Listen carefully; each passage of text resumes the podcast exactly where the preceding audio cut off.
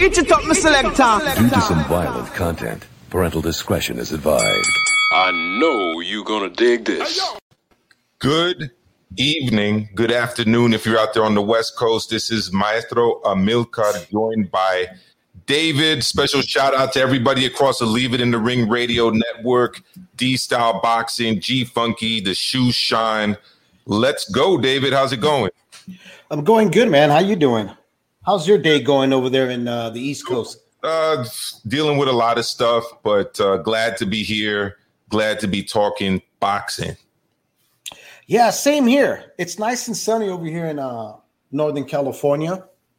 Um, but as always, we got a lot of stuff to hand wrap here on Leave the Ring. Don't forget to jab the like button, uppercut the subscription, and hit that notification bell. Don't leave it up to the judges to let you know when we're on live here on the Milcar's channel. Hopefully, we can get back on the Leaving the Ring channel. I think my ban is lifted um, today. Matter of fact, Amilcar. There I don't know. All right.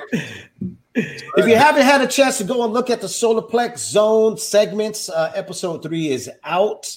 Um, check that out. It's everybody's shows that are compiled into one whole segment between 30 to 45 minutes. Um, we put a little bit of everybody's show that's on the Leaving the Ring rotation. Also, some of the best interviews that we've conducted all across the board from everybody from you know the whole Leaving the Ring rotation. So if you haven't had a chance, go to the Leaving the Ring channel, the main channel, and check out the Solarplex Zone. Okay, we got nothing better doing to do on a Sunday. Barbecue, pop open the beer, and uh, listen to all the topics and interviews on there. Yeah. Again, shout out to everybody here um, on the Leaving in the Ring Radio Network. D Styles up on there, G Funky's up there, HCP Uncensored, The Shoe Shine.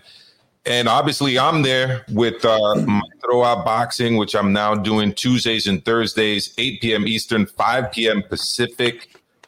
Get over to the channel, uh, check out the description box, like, subscribe, and all of those good things. Now, David, we had a pretty good episode of the Leave It in the Ring roundtable last Thursday on um, D Style Boxing's channel. And we kind of got into a little bit in terms of our thoughts Thursday about on uh, some of these fights that were, that were taking place this weekend. I'd like to start off by discussing the fight that took place out there in England with the son of the Dark Destroyer, Nigel Benn. A lot of people weren't sure exactly where he was at, talent wise, exactly where he was at in terms of his competition level. He took on a rough and rugged guy in Samuel Vargas, whose claim to fame has been taking elite guys rounds. Didn't go many rounds, didn't go even a full round. What were your thoughts on that fight, Dave? I mean, what are my full thoughts about that fight? I mean, like you said, we we our expectation was that Samuel Vargas was going to show us what was lacking and what were good, what were the goods of Conor Benn, right? Um, I didn't get a whole lot answered. I mean, look, Conor Benn went out there. He looked sharp. He looked on point. He looked strong. He looked fast. Uh, but it was short lived. So either Sam Samuel Varg, Vargas got old overnight, or he got caught cold, or Conor Benn is just that good. The only thing I would hope and want to see now from Conor Benn is to see him fight really soon, not six months from now, not next year. Uh, you know, what about scheduling out two months from right now? Get him in there again. Let's see if if what we saw is the real deal because it's really hard to make an assessment here, Milcar, to say how good he is because he looks spectacular, but it was just so good and didn't leave us much or any room to to have any more thought than just to go, wow, okay, this is what we got. I, I felt that Vargas was going to take this kid rounds. Um, you know, I spoke to the fact that Vargas is at a tough road, being kind of a road warrior, having to go uh, places, taking on fights at the last minute. You know, where he's from, boxing isn't very big, so he's never had like that hometown push or anything like that. Uh, so the fact that he's gone multiple rounds with top level guys in the past made me think that he was going to take this kid a lot further than he did. Honestly, Dave, I felt this the stoppage was a bit premature. Uh, but at the same, I could see that. Yeah. The same time, you can justify it as a as a proper stoppage because he wasn't throwing back. I was And- going to say that he he wasn't throwing back. Um, he he was getting clipped. Let's be honest. Some of the shots were landing on the gloves of Vargas, but a lot of those shots were really clean and solid and heavy. And from the standpoint of the ref, you're seeing a guy that almost almost looked like he was the brink of being put to sleep in really nasty way. So I think the ref did a right job. I don't think it was premature. I think it was because of no response coming from Vargas. And you know, to me, it was like he was trying to weather this storm, but this storm was just it just kept coming with waves and waves and waves, and it eventually was going to take down that that that pier and, and house down. You know the way uh, Conor was throwing those punches, man. the thing is, after the fight, I listened to an interview with Vargas where he was essentially saying, I don't know why I did this. I don't know why I came over here. I wasn't hurt. The referee shouldn't have stopped the fight. We were just feeling each other out. And I'm like, bro, if you think it repeatedly in the face is feeling the other guy out, like, I got to disagree with you on that one. I feel like it was stopped early. I, I honestly do. But here's the thing he's not the hometown guy. He's not That's going the thing. defending a belt. Uh, Yep. There's no leverage there. There's no pressure being put on a referee to be like, you know what, we're going to let you uh, see how far you can go, uh, taking this, taking this, this punishment. You you go that amount of rounds being essentially a punching bag. Sorry, that that, amount of uh, punches in a row being essentially a punching bag.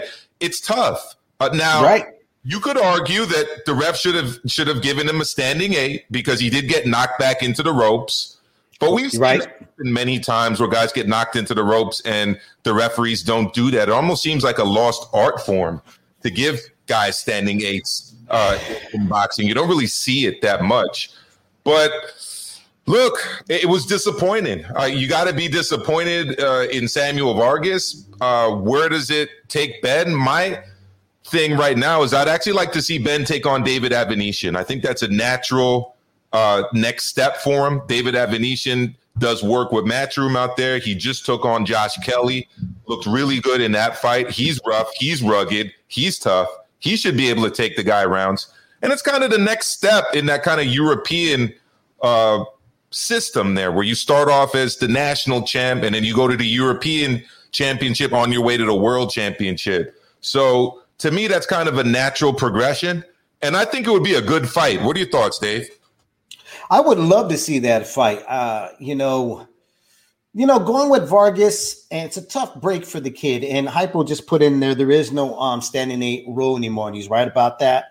Um, you know, it's it's it's the fighter's job to adjust to whatever is coming against him.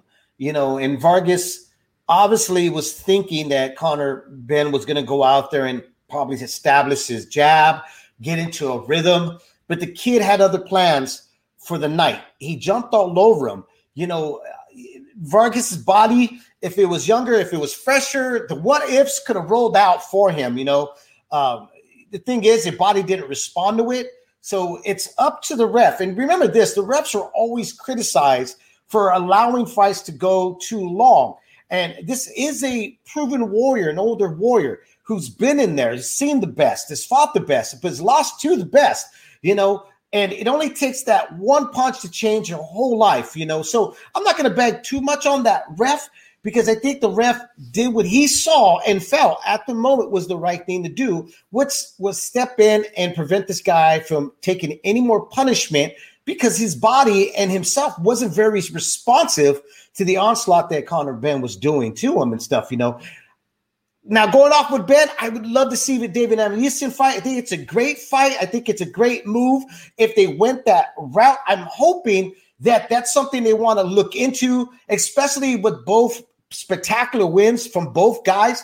I think it makes up a great story, and it's a great, it's a great moment to seize for both of them, in my opinion, man. So I'm with you guys on that fight.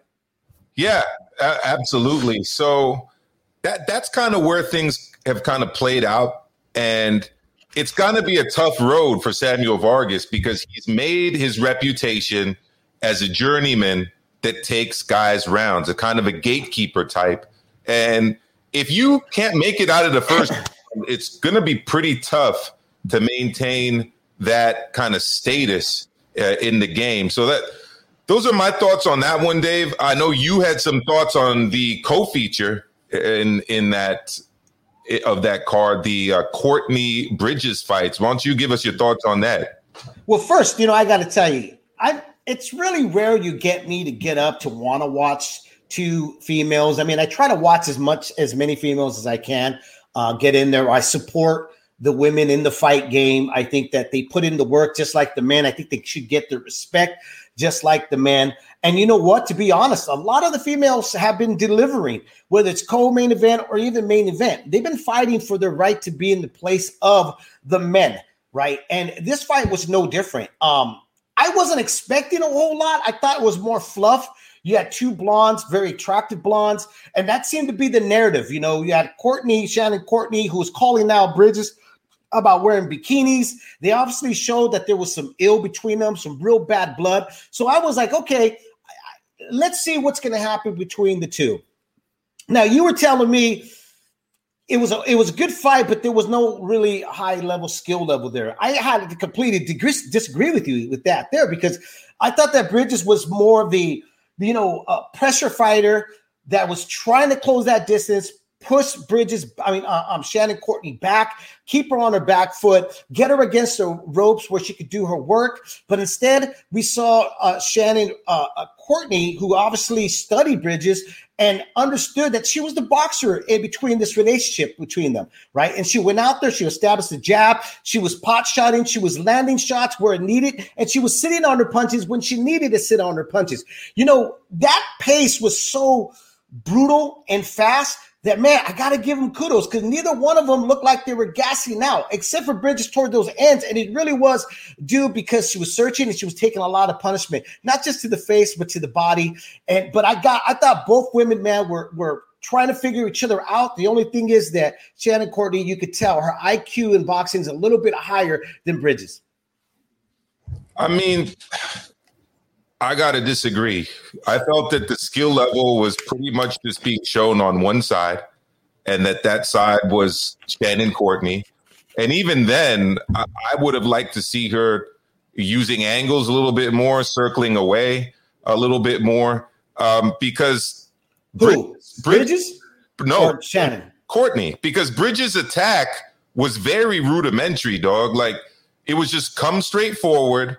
Uh, her her combinations were very predictable. She was essentially repeating the same line of attack over and over again.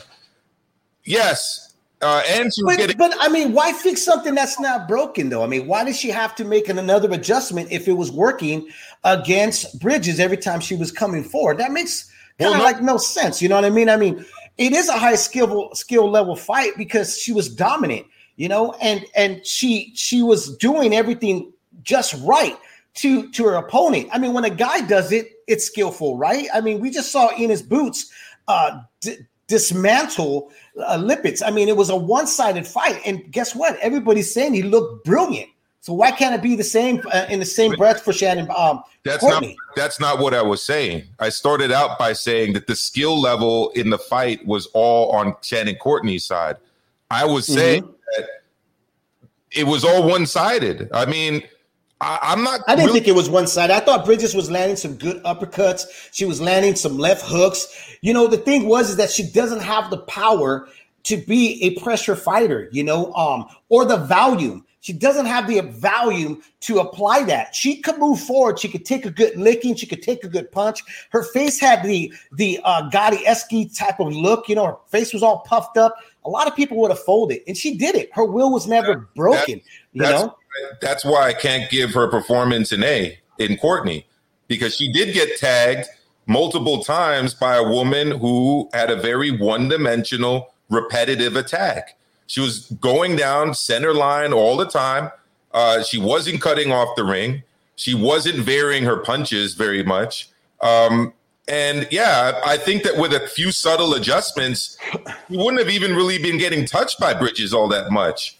Um, but I mean, to say that it's online with what we saw later, and I know we're going to discuss this next, like uh, Boots Ennis was barely even touched by Lipinets.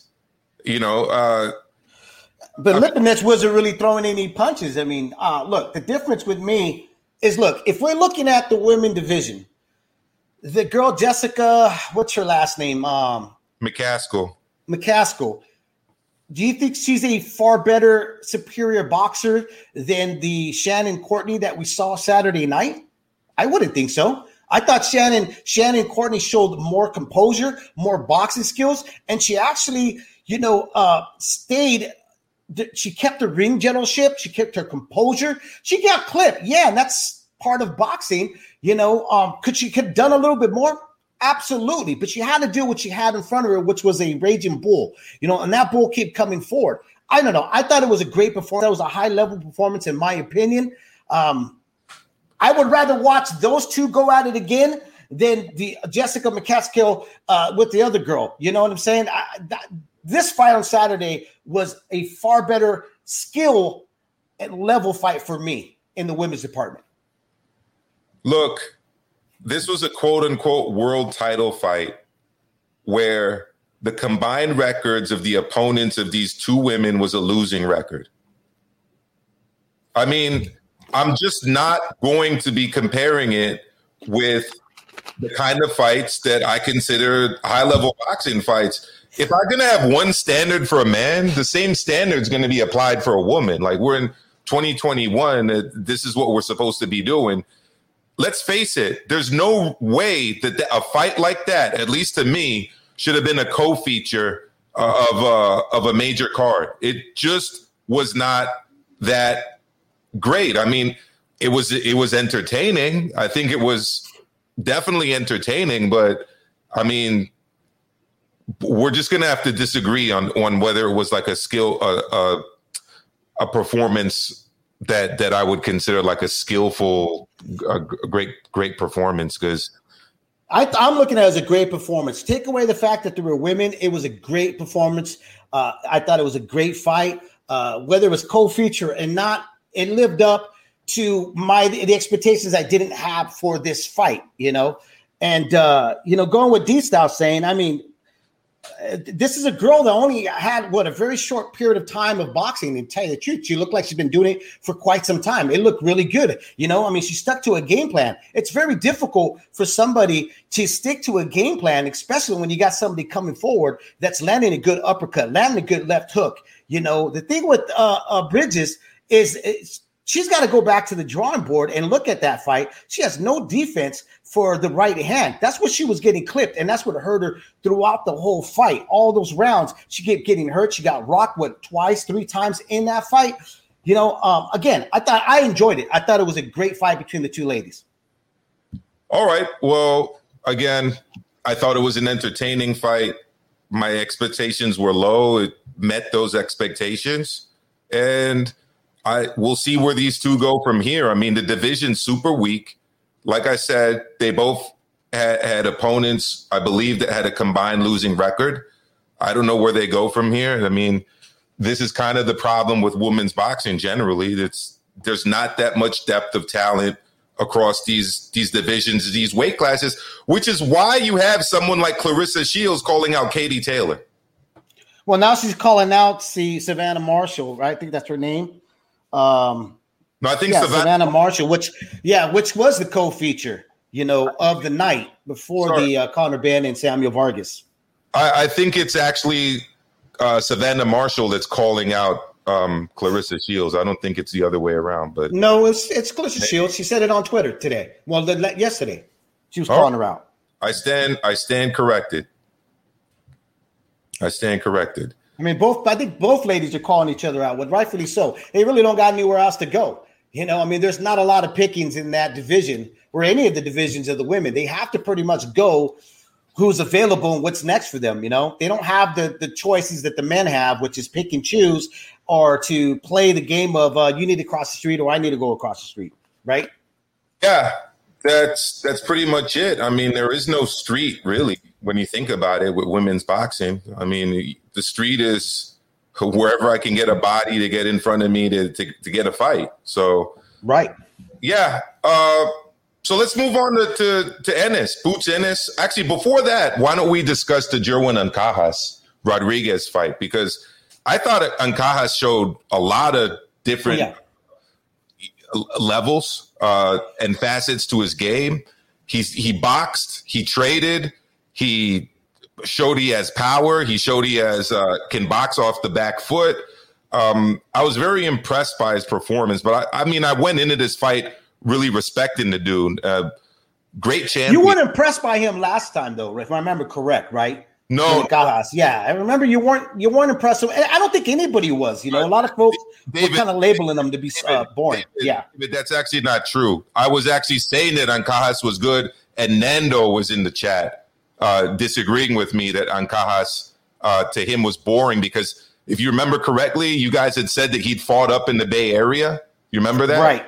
And I was like, "Whoa, I didn't see that fight that you guys are talking about." But I thought Ancajas is good, and I actually was calling for before this fight Ancajas to take on Ioka, and that the Ioka, right, should take on the winner of Chocolatito and Estrada. Now those two are running it back, but you know. Well, I mean, to be fair though, Ancajas has not given the performance that he did on Saturday night, the way he looked. Um, you know, to be fair, because he's kind of had that skill that he's going to make everybody just not look like they're in the fight.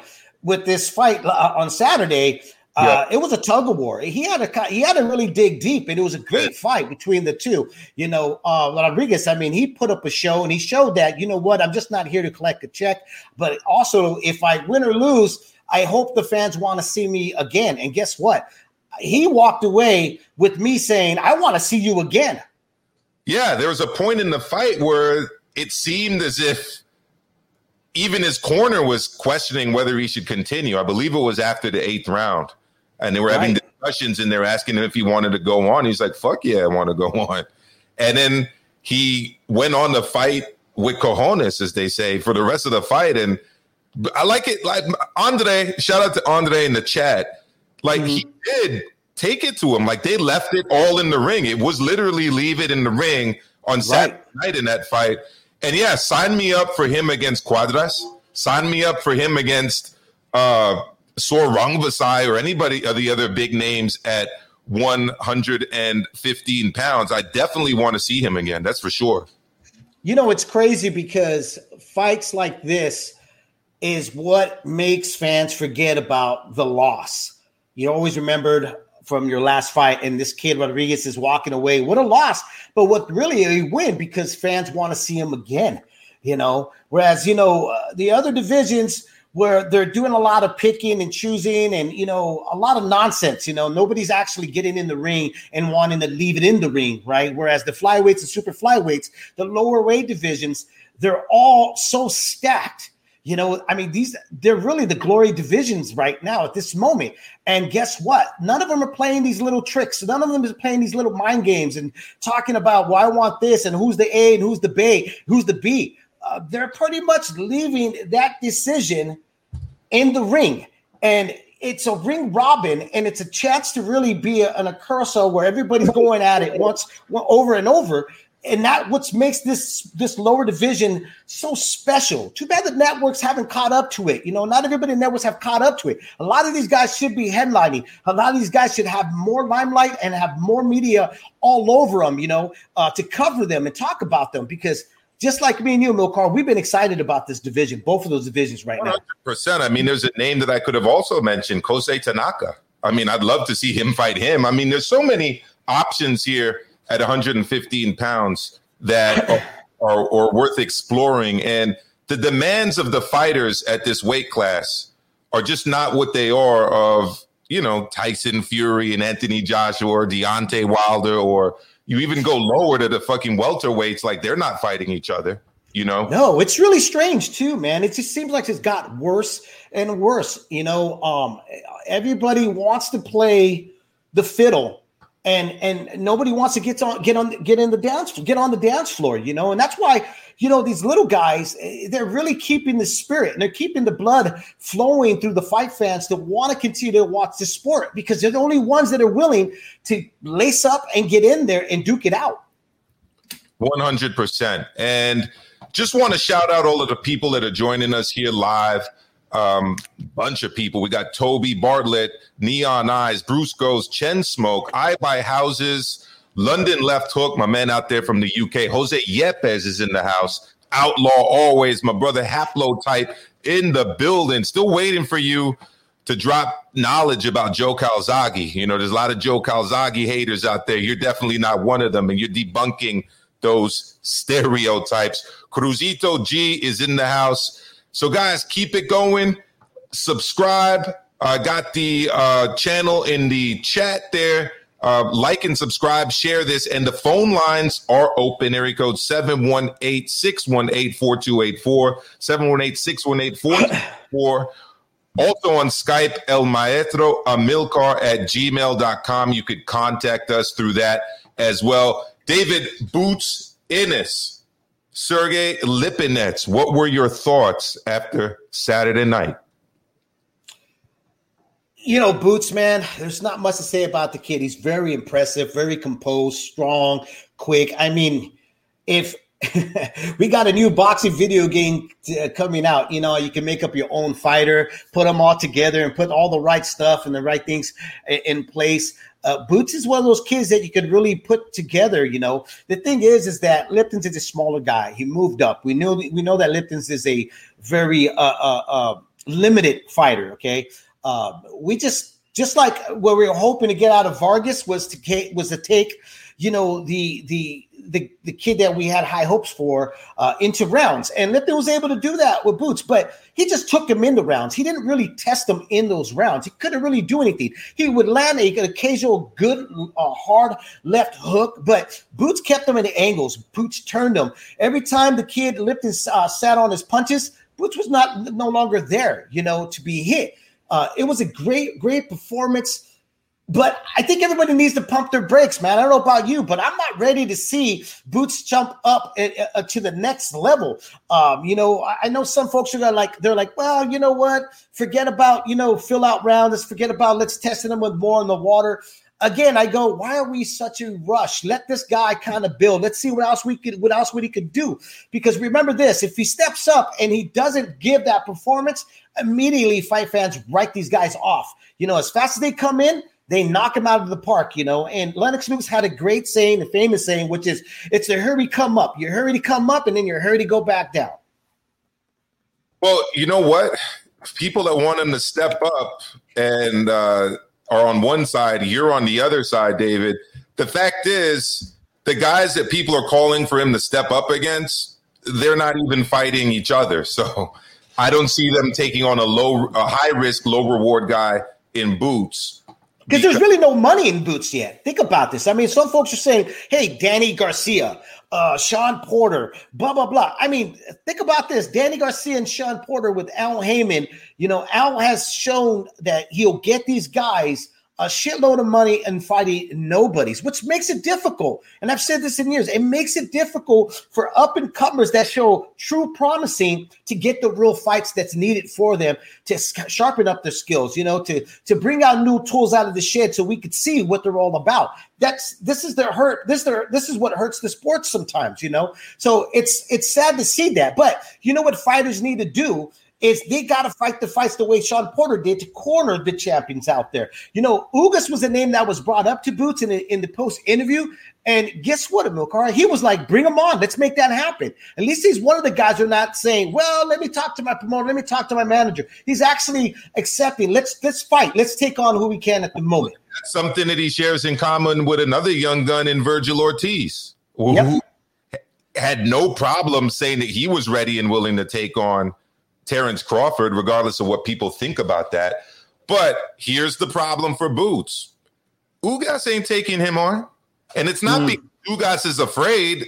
The fact is, there's way more money in a Errol Spence fight. And you go towards Errol Spence, you got two titles at stake. Boots, yeah. not have a title. Nope. Does not bring a big fan base just yet. That's not his fault. He's still very young. Mm-hmm.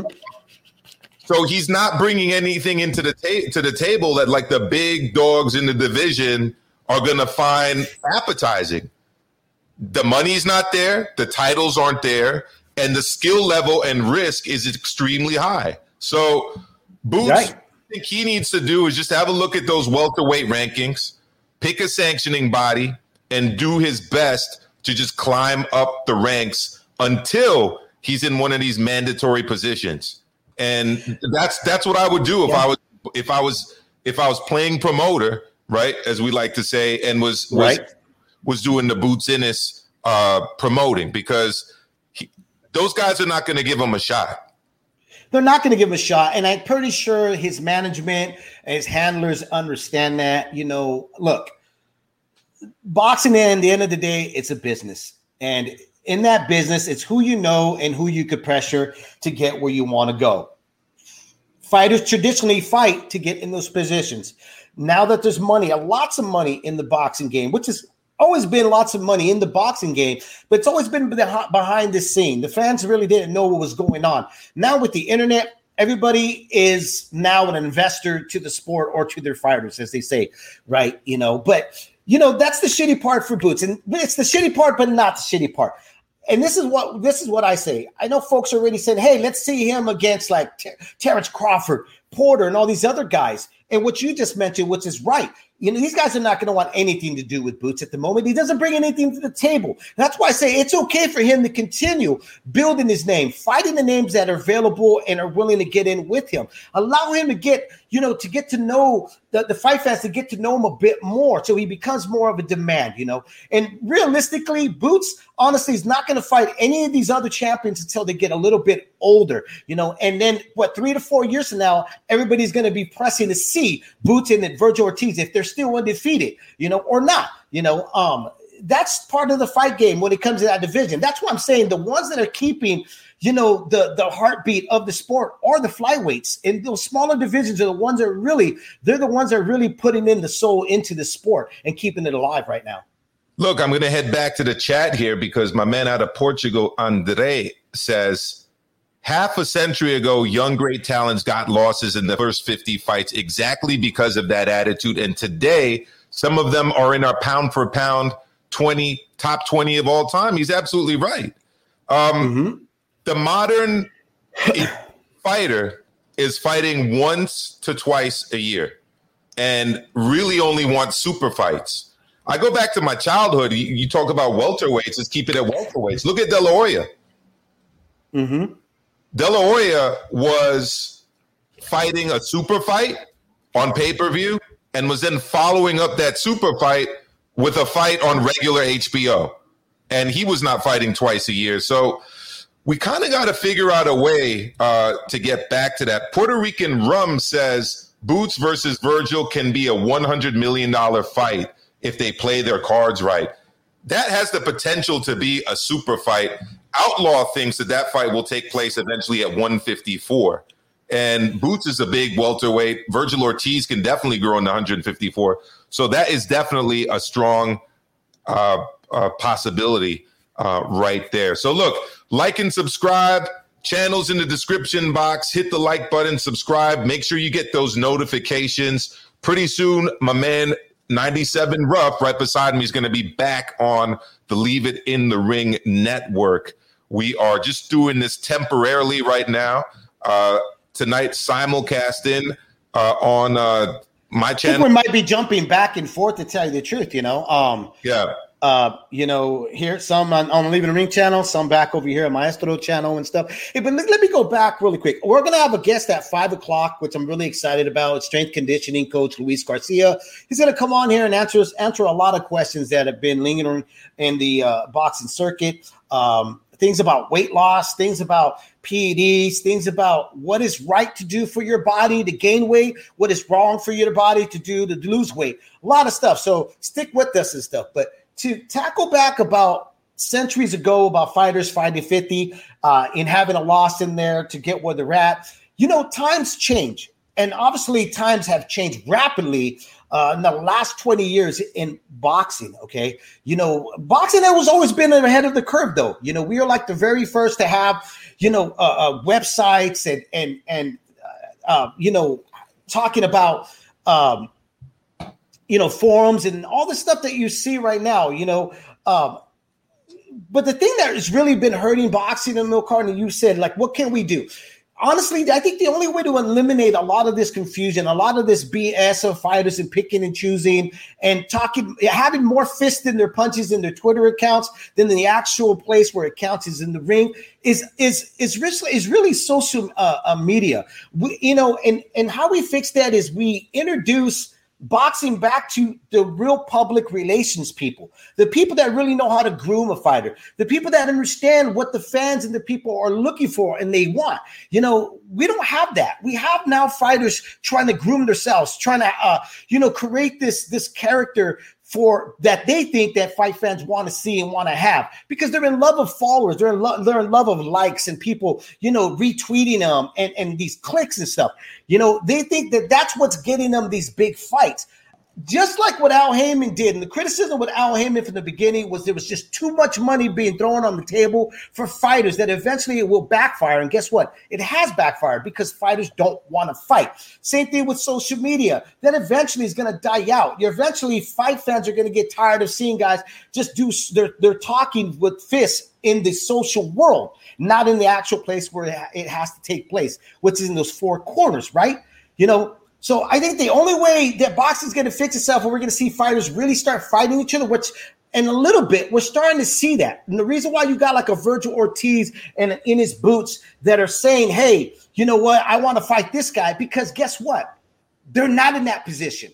They're actually now are kind of suffering what these fighters ahead of them have done, which is taken advantage of well, the bank account, taking advantage of the promoter giving them big paydays without really earning those big paydays. See, these guys actually have to fight for those earnings, and they're right to even be in the same breath and talks of these other guys, which I like, and I'm I'm I'm, I'm embracing that because I want these fighters to be hungry. I want these fighters to want to fight each other. I want fighters to be frustrated, get pissed off, you know, show up in another fighter's ring and start calling them out, get in their face, screw all the Twitter thing, getting on your phone and talking smack. I wanted to go back the way it used to be, which is what? Fight. Well, you know what's good about this, Dave? Yeah. What you're describing is the guys that are in their 30s.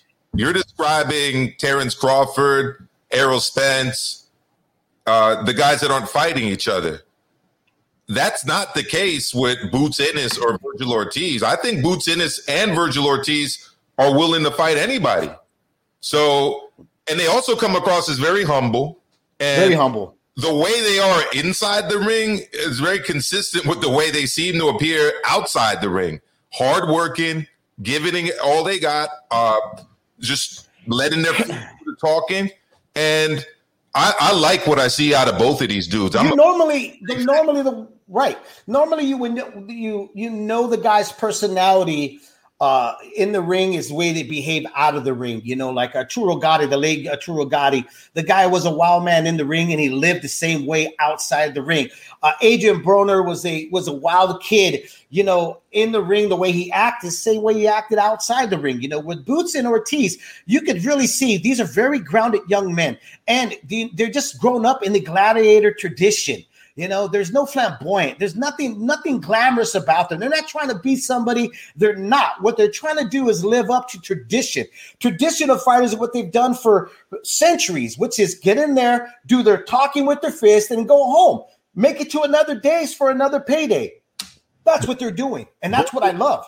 Gorgoruga is bringing up a throwback dude who's a current fighter, but definitely a throwback kind of fighter in Derek Chisora, fought three current and future world champs before his 20th fight. Dr. Vitaly Klitschko, David Haye, and Tyson Fury. Absolutely. And right. still doing it. Chisora's definitely one of the throwback guys that's out there. Uh, He's such a throwback guy. Look at that resume right there. That you have fight fans that are actually that actually disrespect the guy. You know, they call him a bum or they say, "Ah, oh, this guy is over the hill," blah blah blah. But they don't even look at what you know. If he is over the hill, if he is shop worn, why is he shop worn? Because he took on the fights. He took on the real fights.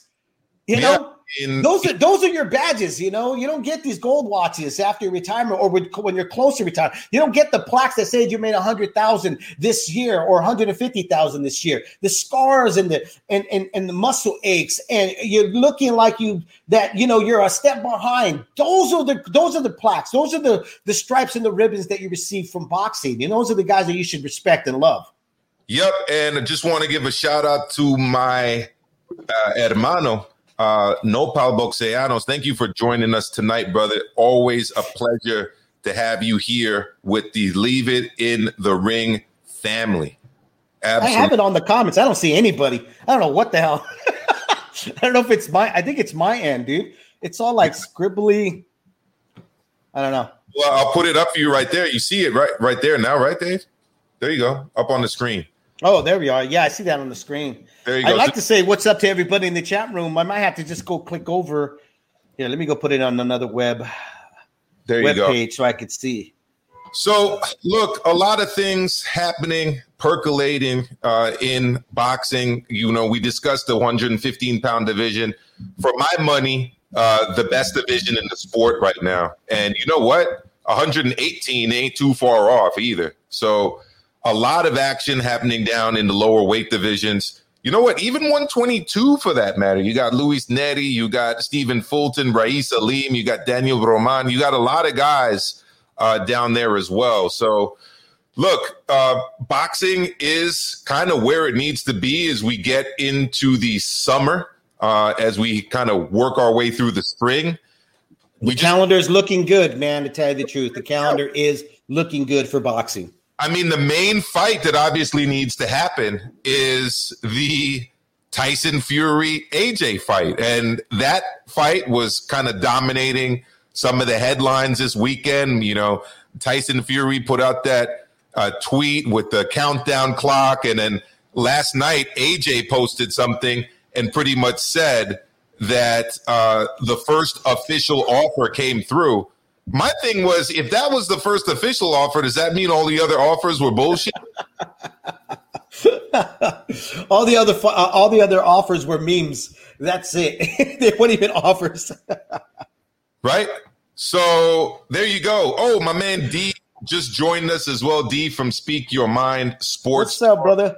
If uh, you want to get on, uh, I can uh, I can send you the link if you want to join us live or you can call in 718 618 4284. 718 618 4284. So there you go. Uh, yeah, are you any more excited uh, after this weekend's news, David, about the potential Tyson Fury Anthony Joshua fight than you were at the beginning of the weekend? I, man, I, you know what? I'm going to be honest. I haven't even been excited about any of it, to tell you the truth, because I'm just not. You know me. Anybody that's worked with me, how many years I've been covering this fucking sport, knows that I don't get overly excited in boxing until they're in there. Actually, you know, um, especially when it's high profile fights. I don't get like, oh my god, it's going to happen. I, I just let the you know throw the dice and wherever they roll, that's how it's going to end up, and I'll be happy with that. You know. Uh, for me, it just doesn't matter. They could do all the talking they want. You know, the day that I get excited is the day when I hear, you know, the ring walk, they're walking down and they get in the ring, and I have my 12 pack right there because, you know, I have to have my 12 pack, Omokar. I know you're against that and stuff, but I got to have my 12 pack and crack it open. And then that's when I'm excited. Other than that, this whole, you know what, they do an offer and all, it just, I can care less, you know? Uh, absolutely. You know, so let, let, before we get on to our guest who's going to be joining us in the second and final hour of the show, uh, I got to ask yourself. I got to ask you something. You don't want to talk about Joe Smith? Uh, yeah, we yeah actually I, we we can get we can get into that one now. Actually, the Joe Smith Vlasov fight. I felt Vlasov won, um, but I can see the decision going the other way. If you're a guy like Vlasov, you're taking on a guy in his home country you're going in there as a dog. It's very difficult to win a close decision. Um, you got to knock a guy out or just thoroughly outbox him through for the entire fight, and even then, it can be difficult. I felt that he won the fight. Um, I felt that, especially in the early rounds, he was making Joe Smith look super basic. Um, and That's because he is super basic, though. That's why. And eventually, uh, he started to kind of get touched up a little bit. But for every power shot that Joe Smith was landing, he was landing like six, seven, eight, you know, perfectly crisp, accurate shots. Um, You know, Vlasov, we said this. I said this, remember when it was originally announced before the whole COVID thing had made the first fight be canceled. I said Cole, uh, uh, is the poor man version of Joe Calzaghe. He, you know, tries to ha- have his hands low, get his face in front of your chest, and, you know, get really cutie. I told, I, I had said, though, that he couldn't do that too much with Joe Smith because he can get clipped. And guess what? He got clipped and he got hurt, you know. Um, but you know, the comparisons that people were giving Joe Smith to Kelly Pavlik, I mean, Kelly Pavlik had a jab. Joe doesn't have a jab. You know, when I heard the commentators asking for a body shot, or I even saw some fight fans go, go to the body, Joe, go to the body. Joe's never been a body snatcher. He's never been a body puncher. You know, Joe has kind of been carried, you know, through his career with the power that he carries. He's easy to figure out. You know, um, I thought he got a gift. I wouldn't say it's a robbery. There was some rounds that could have swung either way, but just like you, I thought the other guy deserved to win. Yeah, I thought he did enough. Let's see if we got Speak Your Mind Sports Talk. D Jefferson, you on live with us on Leaving in the Ring? Yeah, yeah. What's up, bro? Hey, uh, hey, I'm on the way home. This is out of noise. Just uh, send me the link, bro. As soon as I get to the house, I'll be there in like two or three minutes. I'm gonna jump on with you. Got you, man. I look forward to hearing your thoughts. I'll share that with you on Twitter. I'll DM you. Is that I cool? got you. I got you. All right, sounds good, D. Thank you so much. If anyone else wants to call in, the phone lines are open, is what we do on Leave It in the Ring. We open up these phones. we love to get your opinion on what's going on. If you think what I said was bullshit, let me know. All right. G Funky is on point when he said Joe Smith is very inconsistent with his fight to fight base. And you couldn't be more right about that. Either he's on or he's off, but he's easy to figure out. That's the problem with Joe Smith. You know, could he learn how to box? Probably. I think he needs to get rid of his team, to tell you the truth, man. You know, I'll probably get a lot of flack for that, but I think he needs to get rid of his team, you know, because the next fight they're talking about, which is a big fight, I got to tell you, if he looked bad against a guy that he could have put a little bit more effort and probably could have added a little bit more to his arsenal, could have done something to make the fight even sway more in his favor. Even though he got it, but and I think in a lot of fight ma- fight fight fans' minds, he lost that fight. But if he wanted to be a little bit more convincing, he could have added some things that help him out, that could have kept Vlasov out, out on the distance of the, the right hand for him to land a little bit more clean and more regularly, which could have been a jab. Also to slow down the movement. He could have, you know, blind him with a jab and then go to the body when he got in close. But instead, he didn't do any of that stuff. And why is that? Because sometimes that's not always entirely the fighter's uh, uh, fault. It has to be the corners. They maybe they didn't do enough. Maybe they didn't work on that. Maybe they didn't see what a lot of a lot of us were seeing that night. I don't know. The other thing too is obviously Vlasov has enough punching power to keep people honest. I mean, he was touching up Joe Smith. Joe Smith's face was full of swelling. Um, he he was he was tagging Joe Smith, uh, and then Oh, yes, he was. angles. So it, it's it's not just a, a an issue of well what Tim Bradley likes to counsel fighters to do, which is usually a gr- good advice, like go to the body. But he is a limited fighter who Right. is a one-two guy. Occasionally throws the hook behind the one-two. And it's the type of guy that can get outboxed by a guy like Vlasov. And I felt Vlasov won the fight. I had it about 116, 112. And I think that the scorecards were absolutely nuts because I heard uh, this morning that none of the uh, judges in this fight had Vlasov winning the first 10 rounds. And if you don't have the guy winning the first Wow. rounds, I mean, that really says all you need to to to know about how fair the cards were stacked uh, for Vlasov. What about Joe DeGuardia just jumping up and down in that corner when uh, Vlasov got punched in the nuts? Um, oh no, back in the back of the head. I'm sorry, he was hitting the back of the head. I mean, it was uh, it was outrageous to be honest. It was uh, it was totally outrageous. So, I, look, I've I've started to notice this, and I've noticed it on ESPN. Actually, I haven't seen it anywhere else. There was no way Joe Smith was going to lose that fight, though, man. I got that huge sense. I don't I don't mean that, Yeah. David. What I mean is these promoters feeling emboldened enough to be walking around the ring, uh, yelling at referees, yelling at uh, state commission guys, um, and it happens to be on these top ranked PBC cards. I saw that before with the Moloney fight. Like, look, I didn't think that was a headbutt, uh, but I also don't think that Bob Arum should be going around yelling at officials in the middle of a fight. You know, it's it's like they seem to think Right. that they really own the card, they own the commission, they own the network, and it's what they what they say should be going. I'm bringing on my man D Jefferson from Speak Your Mind Sports Talk. D Jefferson, you are live on Leave It in the Ring. How's it going, fam? What's up, fellas? How y'all What's going doing on, brother? Not bad, bro. Yeah. Um. Shit, man. Just got back from. I gotta get a new car, bro. gotta get another car. That damn Lexus I have done had it. I gotta get something else. So I went to test drive a couple of cars. But uh, yeah. What we what we cooking on? So we're talking about the Vlasov Joe Smith fight. Uh, how did you have it?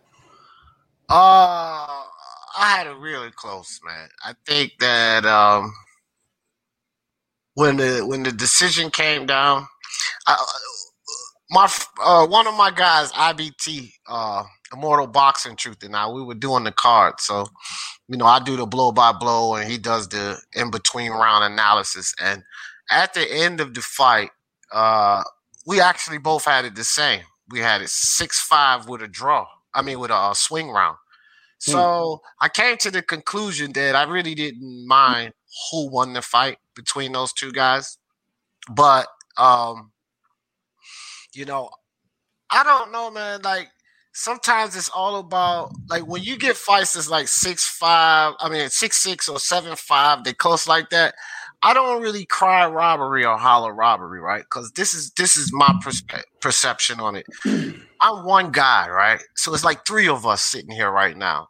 It's three judges, and I only have one perspective, and these judges look for different things. You understand what I'm saying?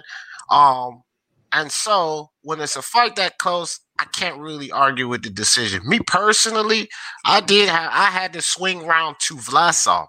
Yeah, so did I. Right, which means that if they gave it to Joe Smith, I'm not going to holler. But the fact that I had it a swing round, they could have gave it to Vlasov, and I wouldn't holler either. I can't really get mad at people saying they feel like Vlasov won that fight. I could see that. I could see why they would, would feel that way. I feel the same way, D. And all I was saying earlier is that in these fights that are close like that, where you got one guy maybe a round ahead uh, or two ahead, when it's not the hometown fighter, and definitely when it's a guy coming from another country, that guy's usually not going to eke out the decision. And when you're on the road, uh, and you're a guy like Vlasov, really what you need to do is knock motherfuckers out. But unfortunately, he doesn't necessarily have those one hit quitters in the left. He- That's not in his temperament either. That's He- not his temperament at all. that's, that's not who he is. So, Right. uh, what you got to be uh, if you're a guy like that, you mentioned him being a poor man's Joe Calzaghe. Well, what did, what did he do? Joe Calzaghe stayed his ass at home, right? Mhm. built up his fame and his record in his home country of Wales. And But he was also very dominant of Yeah. his style. You know, where that was the next thing. yeah, he was very dominant. You know, and and and you know what? When you talk about limited fighters, like we were talking about earlier, uh, uh, Mokar, Joe's limited. So, you know, I think people were, you know, even the judges were giving him some rounds because of the limitations he had. And also, he had the crowd, you know, and he had everybody behind him. The story that they keep building up he's a working man, class man. You know, he came from nothing. Uh, you know, he's the guy that to, to the last stop, Bernard Hopkins. A lot of people get sold on that you know, and they hold that to true to them to when whatever they're watching and stuff. You know, what I was watching was a limited guy that that was having a lot of issues who got a win, and guess what? Is living off of what he just got, which was that gift. Because I'm pretty sure the other guy that's going to step in is not going to make that same mistake because of one thing: he's got power. You know, you know what, Dave? With with Maxim Vlasov, he's one of these fighters like um like uh, Okolie, right? Mm. He's awkward. He's so awkward. The angles that he comes from, the way he punches. You know, these guys this really uh is it? I gotta call him and check it out. Uh these guys it shouldn't be.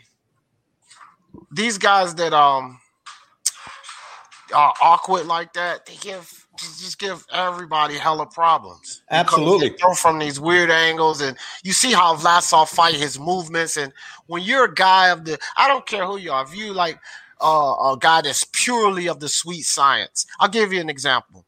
Floyd Mayweather, pure boxer, we all know that, pure boxer.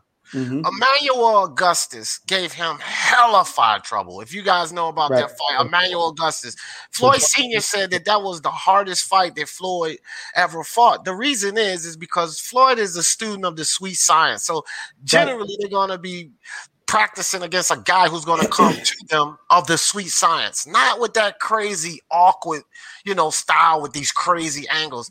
That's what Vlasov. That's what Emmanuel Augustus is. They're, they're these kind of guys that you can't train for. You can sit in the damn gym all you want. You you're not even going to get a sparring partner to replicate that foolery. I mean, it's good hmm. because it throws his opponents off, but it's not. It's not. Uh, how you say that's not traditional of the sweet science. So it's hard to, you know, look good or sometimes Yeah, but you know- a guy like that. You know, we got to go back what Joe re- really is. I mean, he's not a very polished guy, fighter. You know, I mean, he doesn't have the fundamentals like a Floyd Mayweather or any really good f- boxer. This is a guy that's that uses what he has is what is his power. That's his moneymaker. That's what's got him out of trouble in the past. You know, to ask him to put up a game plan and to stay true to that game plan or to make adjustments on the fly is asking a lot. To me, Joe Smith by now is just on borrowed time, in my opinion. I could be wrong, but I look at his career at this moment, enjoy it because it's borrowed time. yeah, I saw what I needed to know about Joe Smith in the Dimitri Bivol fight, and while people has said that kind of he's improved, he still hasn't yet returned to fighting a guy whose primary asset is supreme boxing skill. Um, that's not Alvarez, who, with all due respect, fought a, a very dumb fight against him. I- I- that's horrible game plan. terrible. Alvarez. terrible game plan. I, I agree, and uh, I, I actually expected more from his trainer. Like he's trained by Marc Ramsay, who's actually one of the better trainers in the sport. That that was totally befuddling to me that he got went into that fight with that kind of game plan against the Joe Smith, uh, a straight come forward, one two, maybe throws the hook behind it kind of guy. Anyways, I digress. What I what I was getting to was the fact that I'll be convinced about Joe Smith when I see him beat convincingly another boxer like that. And I did not see him convincingly beat No. of Vlasov on Saturday night. I just didn't. Okay. And guess what? Bivol's still at one uh, 175, and Beterbiev, despite what people think, that dude could box. That dude Right. was your world champion. Uh, that that guy does like to take it to you and, and apply his power, but he has some boxing in his game too, and an IQ. I I tell you this too. Um, after the the the uh how the Dimitri Bevo fight, um, he he it's not like he- didn't wash Jesse Hart. You know what I mean? And we're talking about a Jesse Hart here, so Right. that's another indication that he just might not be, you know, on that level. I had somebody come on my panel last night. this was gonna make you guys laugh said that Joe Smith is taking over. He is the best at 175. Check it out. And probably the greatest 175 pounder of all time. I swear, bro, it's on my live. I said, bro, are you serious? obviously, obviously, uh, that guy's name was Joe Tessitore, who was literally jizzing his pants every time Joe Smith uh, threw a power shot. It, it was crazy. Shout out to Alexis L, who's dropped two dollars in the super chat. Just a programming note. Uh, we're simulcasting tonight. So all of the people that are here tuning in with D Style Boxing, just click the description box link. You got the link to the channel there. Like and subscribe. Hit that notification box. Want to shout out Bruce Goes. Want to shout out G Funky Boxing, H Money, uh, Andrea Rodriguez, and Hamed, who's joined us in the chat. Uh, we've got our first guest or our guest uh, tonight, strength and conditioning specialist uh, Luis Garcia. I'm going to bring him on, um, and we'll we'll see what's cooking in the world of Luis Garcia. Here we go. Good to see you, my man. Hey, how's it going, guys? Sorry, sorry, I'm here in my car. You know, just had a busy day today, and uh, just finishing up some training, and I figured uh, I'd get on here right now. How, how, how you guys doing?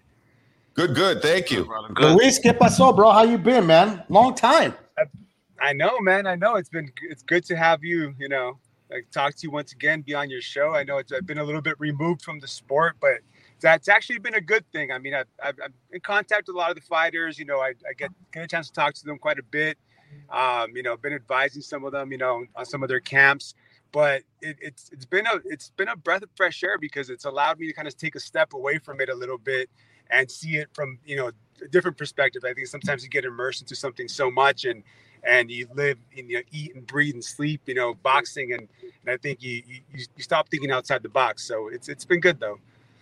You know, it's been I don't know what it's been almost three, maybe four years, right? That we've talked. I mean, just to give people a heads up, you know, Luis is a strength conditioning coach. He worked with Abner Mares.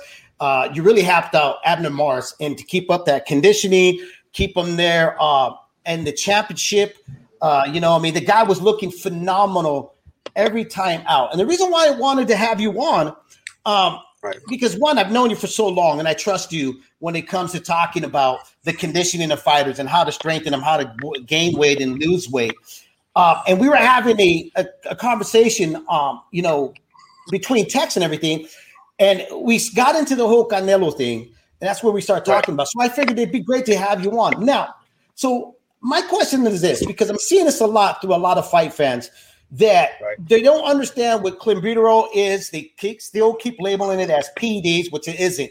How does a guy that came from 140 go up to 168, even 175, put on that much muscle and still look that mobile?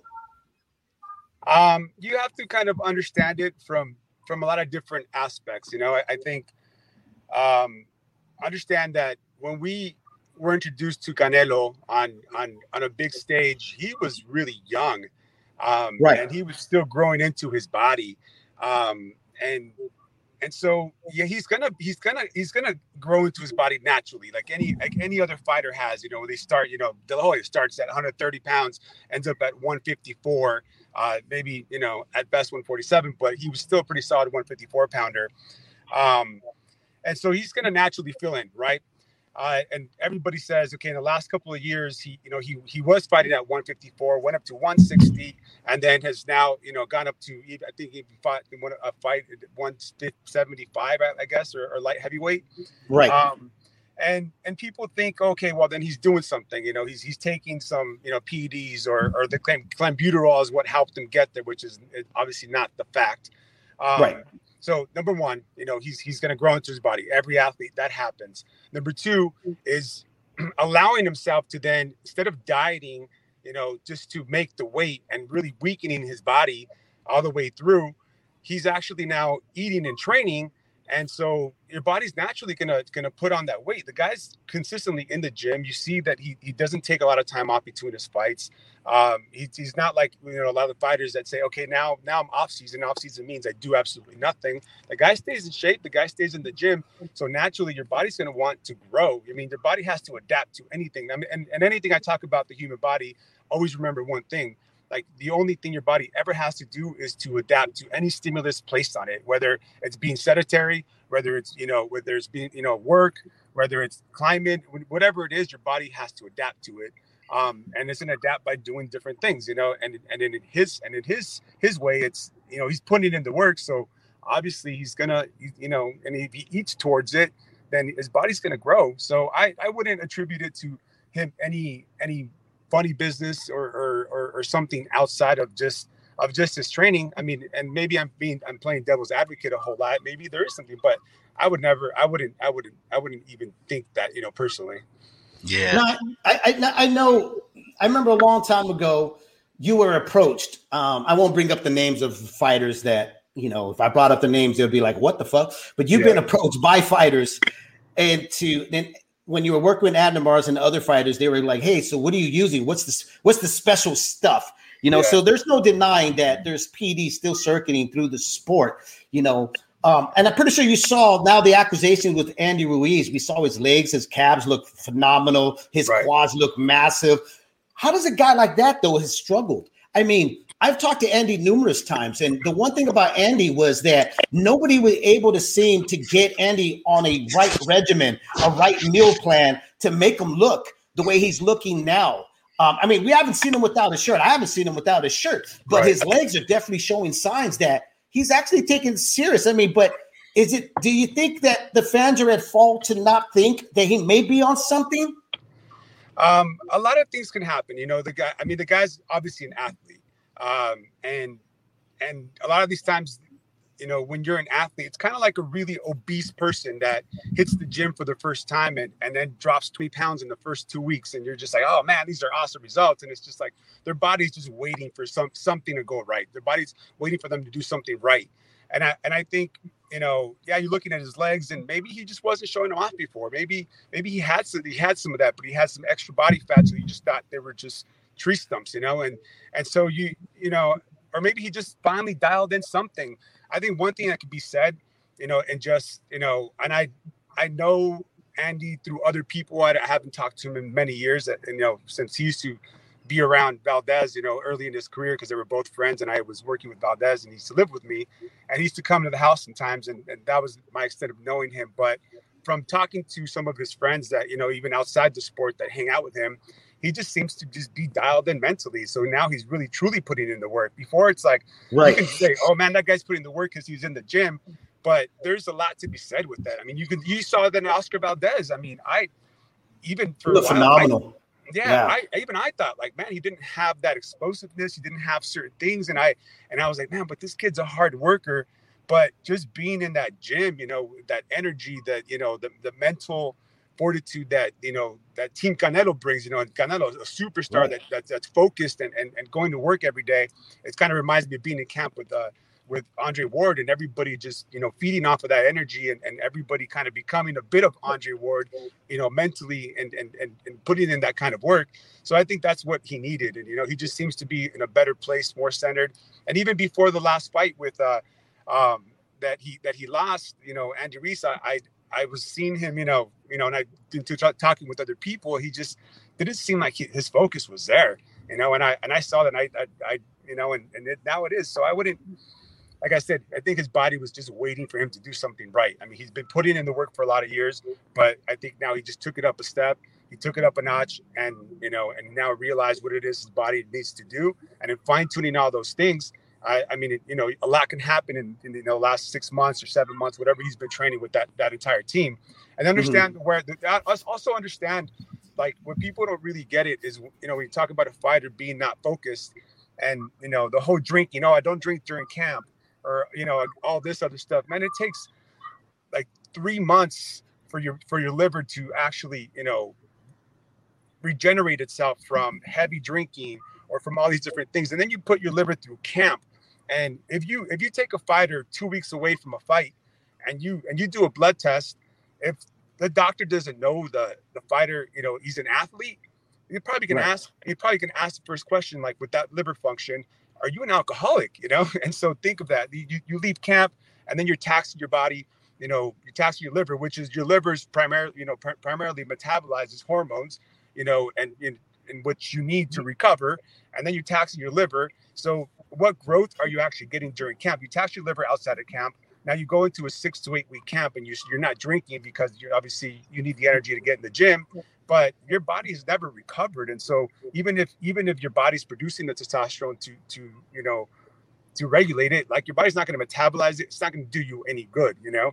So Right. i mean think put all those things into perspective and and why it's important for these guys to stay you know healthy off season and take care of their bodies and understand that they just went through an entire like like an actual car wreck, you know, like you know where they need to basically treat it like, hey man, I need a I need I need a couple weeks to just let my body recover, let my kidneys recover from some of the dehydration you and I talked about, uh, let my liver recover, you know, from you know get back to regular normal li- liver function, and you know and, and and be back ready to you know for my body to you know then take on the camp and take on some of the growth that's supposed to happen during camp. And all those tortillas and tortas and burritos that he must have been you know throwing yeah. back, right? You know, do you know the strength and conditioning coach that's working with the uh, Reynosos? No, I no actually I don't. Uh, I mean, I've hmm. seen some of the stuff he's doing, and you know, I mean, just basically on IG. I don't know what his overall you know methods are or, or where where what his background is, but I mean, I mean, he's doing something right, you know. Like, I, yeah, right. So. I've seen him doing everything from the agility ladder to deadlifts and squats. Um, yeah. Can you speak a little bit about that? Actually, it's like strength training with weights. Uh, I know heavyweights have done it. Um, Joshua is big on it. You even yeah. see Tyson Fury doing it. But you mentioned Valdez. He was yeah. strength training um, with, with, weights, and obviously Canelo's been doing it too. I've been seeing the deadlifts and the yeah the the, the squats as well with him. What, what are your thoughts on like the appropriate use of, of that kind of weight training? Um, it, it needs to it needs it needs to be all done in the right time. Uh, you know, and and a lot of the stuff when we talk about weight training, everybody associates it with being very linear. Um, stuff like deadlifts and stuff, I think it's a little bit different. But when we, we talk about linear stuff like like bench press or whatnot, that's not very functional. It's just meant to strengthen you know the muscle belly and get prepared for other other functions. Um so it, it is it is something that that needs to be incorporated at, at all points but it also takes some time for for the fighter that has never done it before to actually incorporate it in there and and them feeling comfortable because they they will start feeling you know you know tightness. They, they, will they will start feeling you know they're going to be sore. And you need to understand how to balance it out with not only how they feel physically, how it, how it affects their body physically, but I also you know make sure that that it, it translates into actual performance so it so it becomes a functional um, and so there's a there's a period of adaptation to it. So if you do some of the some of the weight training which is which is like very common linear stuff like the bench presses and, and different you know shoulder presses and stuff those are great. And you need to you need to put your body through that you know to make sure that all muscles are firing. Um, and then obviously increase strength, you know, but mainly a little bit more when I talk about off-season training, which is that maybe period that six six weeks or more out from, from the fight, and then transition into more explosive, uh, you know, functional, you know, weight training, you know, during you know during the camp and you know, up to about two weeks before before the actual fight. But there is there is a period where you, you need to prep the fighter. It's like you know we take on a fighter and the first thing you do is like, hey, what are you doing now that got you to where you're at? Usually, you know, when when you get a fighter, they're already doing a lot of things right, or they're maybe doing a lot of things wrong, but you have to understand they've already achieved a certain amount of success and they're they're they're at a championship level for a reason. And for you to take them and say, "Hey, you're doing everything wrong. Let me incorporate all these different things and throw the book at them," it's not going right. to work. You know, not it's not going to work physically, and it's not going to work for them mentally. You know, it's like you're just gonna you're gonna you're gonna you know fear fill them with a bunch of doubts. You know, as they're walking in the ring, it's like, oh shit, have I really should I really have I should have made that change, you know, at that point. So uh, weight training, I think it's it's it's something that all fighters need to incorporate, but they need to learn how to do it. Right. And uh, what I picked up there is like it's all about knowing when to go with volume, when to go with intensity. Right? Much like with track and field periodization, you don't exactly. you don't just train uh, with weights the same way throughout the entire year. Like there, it's got to be structured, and the athlete has to know when to peak and that's right. something that that's important that, that people like you bring to the table, right? Yeah, exactly. Yeah, and, and and getting to that to that peak performance, and you know some of the linear movements that you that you'll do even in the last couple of weeks, uh, that would be considered weight training. You know, maybe light, very light work, and I mean it's just to make sure that all the muscles are firing properly, and, and you have no imbalances, you know, within within your body, and you know, and then you also got to do stuff to counteract, you know, some of the weight training and maybe shortening of the muscles or whatnot. So then you got to do other things to counteract, you know, what they may be feeling at that moment and understanding what that is. And a lot of fighters don't don't get there. They just kind of give up because they feel sore one day or they feel like they're not getting their punches off and and they don't give it time to to maybe for the body to adapt to it. Um, but you know, within talking to them and, and, and explaining it to them and and it sometimes takes a few camps. I mean, it took me like it took me about three camps to get Abner to a point to where it's like I remember one time he was really pissed off at me. He's like, "Why the fuck are we doing?" I'm sorry, excuse my language. Doing no, go ahead. So much, so doing legs so much, and I hate doing legs. I hate this. I hate that. And the first fight against Agbeko, he takes an overhand right, and he doesn't remember. He doesn't remember where he was at. His legs buckled, but his muscles fired, kept him on his feet. He got his wits five seconds later, and he never he never took that knockdown. And he's like, shit, that saved the fight for him. And he that knockdown would happen, he would have lost that fight, you know. And so at that, as, as soon as the fight was over, he was like, thank you for working my legs so much. And I'm like, okay, cool. Now we get now we got to get to the next level, the next step, you know, into you know becoming a more round, well-rounded athlete. Which is another there's another point that I want to I want to I want to speak on. You know, well-rounded athletes. I think sometimes a lot of a lot of times fighters kind of get into this mode where they just stick to their sport and they, they hit the bag, they hit the bag, they hit the bag, and they they lack other movements. You know, they they they they don't think about like their hip movement. They don't think about like a lot of the stuff that they're doing with their legs. Um, and so they, if you look at some of the fighters that have been, you know, the most dominant, you know, like think of the two biggest ones, you know, like uh, of, of the last 20 years, Floyd, Manny Pacquiao. What what what do both of those guys have in common? They both play a lot of basketball, you know. So they yeah. So they're so multi-sport athletes, you know. That yeah. I mean, they maybe not professional basketball players, but they're out there doing something else. Uh, right. It works know. on it works on your balance, your endurance. I mean, I, I remember speaking to a few coaches that they used to say that play basketball. You got to learn how to play basketball. Which and, and I was shitty at basketball. Maybe that's why I never became a professional fighter. yeah, no, and, and it does a lot of things because you talk about repetition, you know, and, and, and in playing basketball, you're getting repetition. Somebody in front of you, somebody that you have to guard, or, or you're being guarded, you, you know, offensive, deep, defensively, and so you're you're forced to move with someone else consistently and not right. taking not taking any punches, which is which is really it's it's a, it's a win-win situation. Yeah, there is there is those people like even Andre Ward. He got he got injured you know, at 24 Hour Fitness playing basketball, and he hurt his knee, and, and that was, I think, one of the things that always limited some of his training, and, and we really had to be careful as we as we went to training camp because his knee was always bothering him.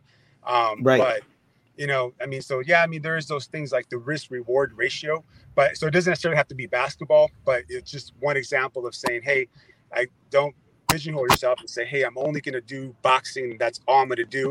Uh, I think a lot of they, they got to look outside the box, and if they don't like doing those things, or maybe the risk reward ratio for that particular athlete isn't there, like Abner didn't like playing other sports, so we had to be creative in how we went in there and trained him so that he can, you know, start utilizing his entire body.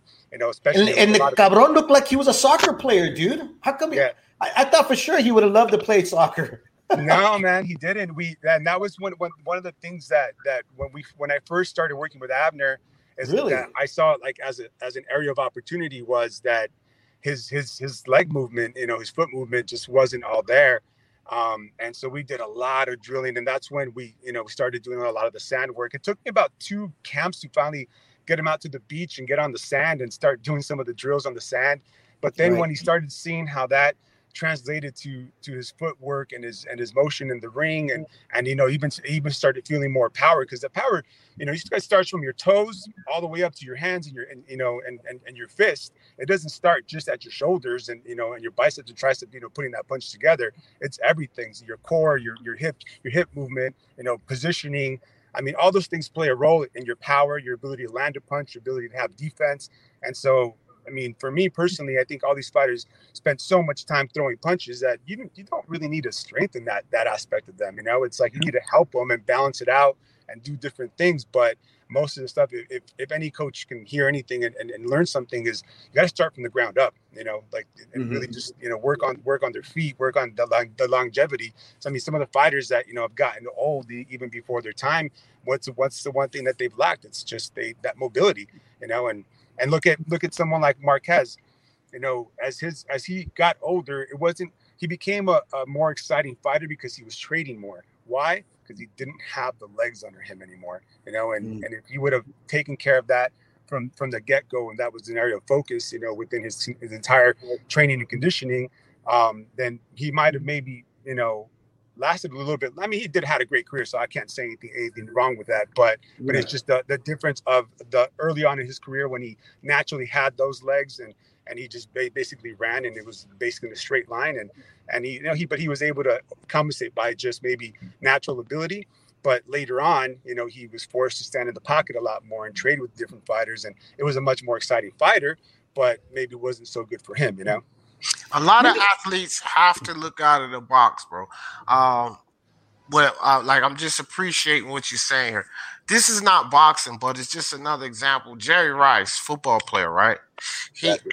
often took ballet. Why? Because when he running routes, you know, making those cuts and like you were saying, balance, ballet was excellent for that. So that's like way out of the box. Like, wow, he's a football player. He's taking ballet, and we can see the results were phenomenal. You know, so I get you. Like sometimes you got to get out of the box. But I had a question for you. I'm noticing not even just in boxing, but a thing is catching on with athletes where they are transitioning over to uh, plant-based or non-meat diets, whether it be pescatarian right. or vegan. What are the difficulties in you guys, um, you know, creating eating plans for those guys because they have to take in a lot more, right, to kind of keep up. Is that true or no? Uh, yes and no. I mean, pescatarians, I, I think it's the easiest way to go. Um, I mean, it, I think it's all personal choice. Uh, do I prefer a vegan diet personally? Um, I like them. I just think that it, it doesn't work for everybody. Uh, it, it, it's somewhat something that even just mentally it doesn't work. You know, be, you know, just even that mental a mental thing. It's kind of like when you sit there and have have a salad bowl, or you go to a vegan restaurant, and you know, as opposed to a steak restaurant, you know, you're going to feel mentally more satiated. You know, but I, I, I think I think I think ultimately, I it doesn't present a problem for me. It's just like how does the guy handle it mentally you know it's like hey do we know that this is this is for you physically and, and we know that there's a lot of benefits to it but can you mentally handle it? You know is it something that, that you're going to be happy doing and we can be consistent with it? You know it's like you know even when when you're talking to somebody about doing a diet i mean there's how many registered diets out there? You know if there was one that worked you know for everybody there would only be one um, and and the reason it doesn't work for everybody is everybody has a different lifestyle or different mentality behind eating and and and so forth. You know, so there goes the, the training aspect of it. I think one of the things too is is is that a lot of fighters undereat, um, and they get into this whole this whole thing of man, I got to make weight and I, I, I can't eat this or I can't eat that or or you know I used to you know make the meal plans and, and they look at me like man, you're crazy. I, I can't eat that much food. You know, like I'm like like I'm gonna be fat. You know, by the end of camp I said, and I would tell him, you know, I, I know you feel like that right now, but that's because, once again, we're going to go back to my initial statement. The only thing your body ever has to do is adapt to any stimulus you place on it. So if the stimulus is for you to eat less and still be able to, you know, do the amount of work, your body's going to become very efficient and, and, and burning, you know, as little calories as possible. But what that does is it doesn't allow you to get to that that other level of training you know that you know that you know say like that that window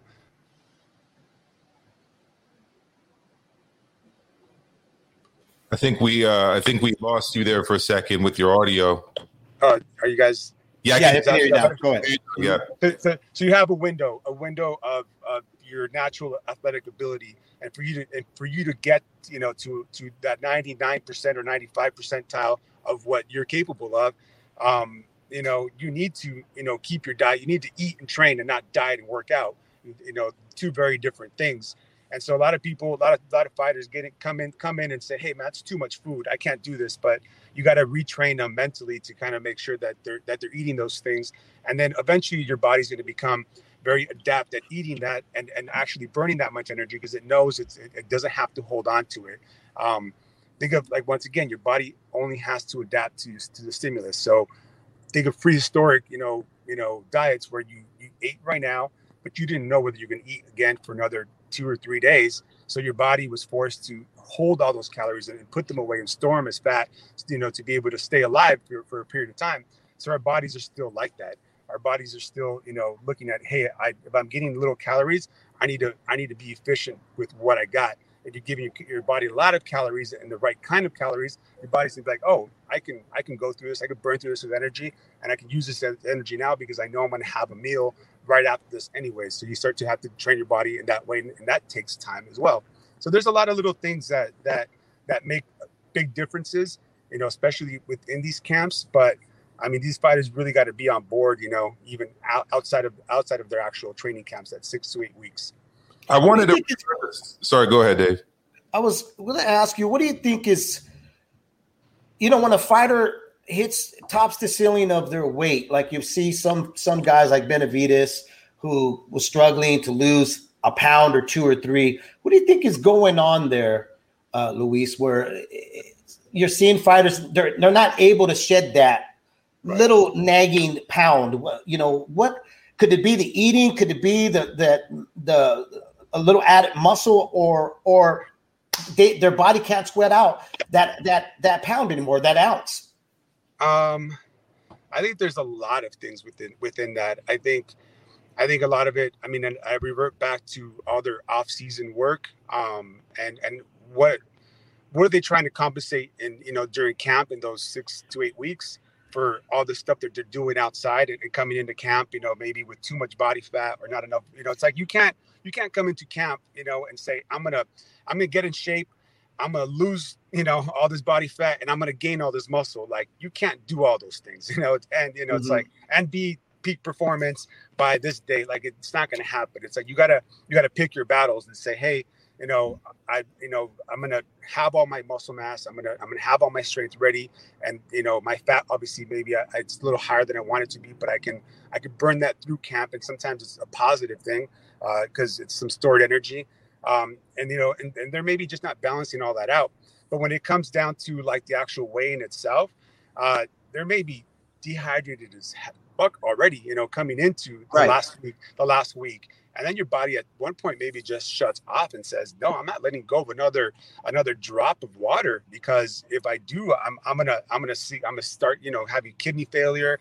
I mean, then there's so many things. You know, the the they you know a lot of the fighters, man, they they'll wear these sweatsuits like all through camp, and they don't hydrate properly. So, I mean, your body does become kind of efficient and adapt to it to a certain extent, but the byproduct of that then means that you're not able to excrete all the toxins that your body's creating throughout camp. So, so imagine like your liver function's shot, your kidneys are shot, and at that and at the end, I mean, you know, of course it's not going to your body's not going to want to let go of that you know a couple ounces of water that you still have left in there. And then body fat you know you're not going to get rid of body fat because your body doesn't have any water to then even metabolize the fat and actually take it out of your body anyways. So i mean it, you're wreaking havoc on your body at that point. Um, so a lot of a lot of fighters and i talk you know i talk to a lot of the fighters and they're scared about this too. This whole this whole thing of always you know drinking you know you know plenty of water through camp not relying on, on these sweatsuits, not relying on all these things. You know, you re- I mean, I'm okay with sweatsuits. You know, don't get me wrong. Mm-hmm. You do that. You you can do that maybe the last couple of days. You know, before the weigh-in, because at that point you're doing this whole active recovery. You know. Uh, phase phase of, of, of your camp where you're allowing your body to recover and you're trying to move as the least amount possible so that you know you, you give like so you don't break your body down anymore you let it recover but you still need to make weight. So, you know, then in that sense, you know what? Throw on a sweatsuit. That way you move very little. You can probably sit there and sweat out a pound and a half by just sitting there. That's great. But in general, to use them throughout uh, out camp, it's it's it's terrible. Um, hmm. But that's what they need to. I mean, so going back to that hyperhydration portion, you know, and that we were talking about, is is a lot of fighters, you know, they they enter that last week already dehydrated, you know, because they're like, oh man, I don't want to lose, you know, I got to lose all this weight, and you know, it, if they if they if they go into the, the fight week 10 pounds overweight, it freaks them out. You know, 15 pounds overweight, it freaks them out. So they're trying to get, you know, to, to their weight. So by, by dehydrating all this, all this water, as, you know, as opposed to doing the, the complete opposite and drinking as much water and even seven days away from the weigh-in is actually drink twice the amount of water that you regularly, regularly be drinking. If it was a gallon, go up to two gallons of water and get your body used to just you know, drinking, drinking, drinking, and let your body sweat it by itself. Let your body pee. Let you know, get your body, you know, ready. You know, you know, adapt to say, no, oh, I got all this water. I got all this water. so that when you remove the water the last two days or drink very minimal water, your body's still in that state of saying, "Hey, I got this water. I'm hydrated. I'm good. I'm good." And then you leave those those those cells open, ready to ready to hydrate after the after the weigh-in, and then and then yeah, you do obviously dehydrate for two days, but at that right. point your body your body's already ready to you know receive that water it's not like you're it's this period of, of, of dehydration and toxins in your body you know coming from a two month camp you know that's that's just the worst for you. I mean, you're, you're actually letting your body sweat out, you know, all these toxins and, and, and you know letting your body re- recover in that in that phase. So then, when you do have the water right after you step off that scale, your body can receive it, and and at a and at a cellular level, and not just the water that's going to be taken into your body is going to sit between your muscle and your skin, which is why a lot of the fighters start getting hit, and they, they you see all the swelling happen. Swelling, yeah, they're all spongy looking, right? Yeah, exactly. Yeah. And that and mean and you they would think they're they're hydrated, but their muscles are not hydrated. You know, you're right. not hydrated at cellular level. So that's another different, you know, negative aspect of, of, of what some of these guys are doing to their bodies, you know, in that in that sense. So I mean, it's it's a lot of stuff, you know. yeah, I, it is. I wanted to ask you one other thing. If, if we could just return to the cross training topic for a second. Right. Uh, I'm a phys ed teacher, and with kids, there's like a big debate about how early you should specialize and like overuse injuries. I mean, in baseball, you've got kids getting Tommy John surgery because if they're only basically throwing baseballs and not doing much else. Uh, I've heard similar things about tennis. Um, and obviously, there's a lot of you know burnout in sports like gymnastics where people start really young. A lot of boxers start really young. Like you hear about guys that are starting at four, five, six, seven, eight years old. Yeah. Is there any risk uh, of of overuse injuries? And what are your thoughts on like cross training versus specialization? Um, that that's the thing too. It's like everybody thinks that sports are healthy and and they're not really healthy for your body, you know. And and and I think you touch on something really really important. Everybody, you know, like now there's this pressure, you know, because of media, because of social media, because of all these different things, you know, for a kid to specialize in something and and just kind of go in there and do and do and repetitive, repetitive, repetitive. But you know, and maybe the people around them don't have the education behind behind them to to take them and pull them away from that repetitive movement and work on other facets of not only that sport, but you know, take them take them away from that and and do some of the prehab work you know some of the rehab work that needs to be done. I mean every anytime you do anything repetitively i mean it's not really great. I mean running's not great for your body you know? Like in the long-term effects of it are not good for your body either. So you need to take take st- step away from that and do some of the prehab work. And i think a lot of that needs to be taught at a very at a very young age uh, how to keep your body healthy. Because talking about Tommy John, John, John surgery, I, I I was a pitcher as well, and I, at the age of 20 years old, I you know I couldn't throw a baseball anymore, you know, and I didn't opt to have Tommy John surgery because at that time, I mean, I'm talking about 20 years ago, it really wasn't. I mean, it was available, but it you know just kind of you, you have the surgery, you're done, you know. Now, I right. mean, obviously, guys come back and they come back even throwing harder and better. Um, but we weren't we weren't really truly there.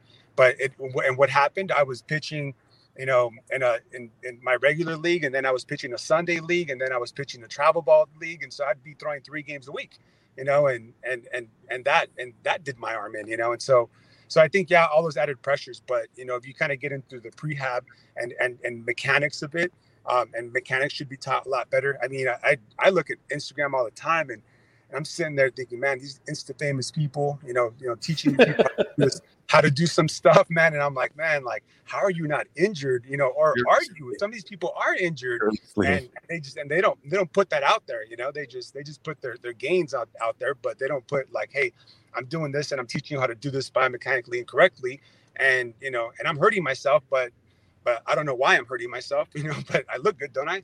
You know, yeah. So, so, so it's like that, that's that's the other side of it. We've got a question here in the chat from uh, Bruce Goes. I'll put it up here. He's asking about your thoughts on dairy. Um, you already got a plant-based question from D, who's who's joining us. Thank you, D. Um, well, what are your thoughts on on on um, I guess dairy versus non-dairy alternatives like I guess cashew milk, almond milk, soy milk, that kind of thing?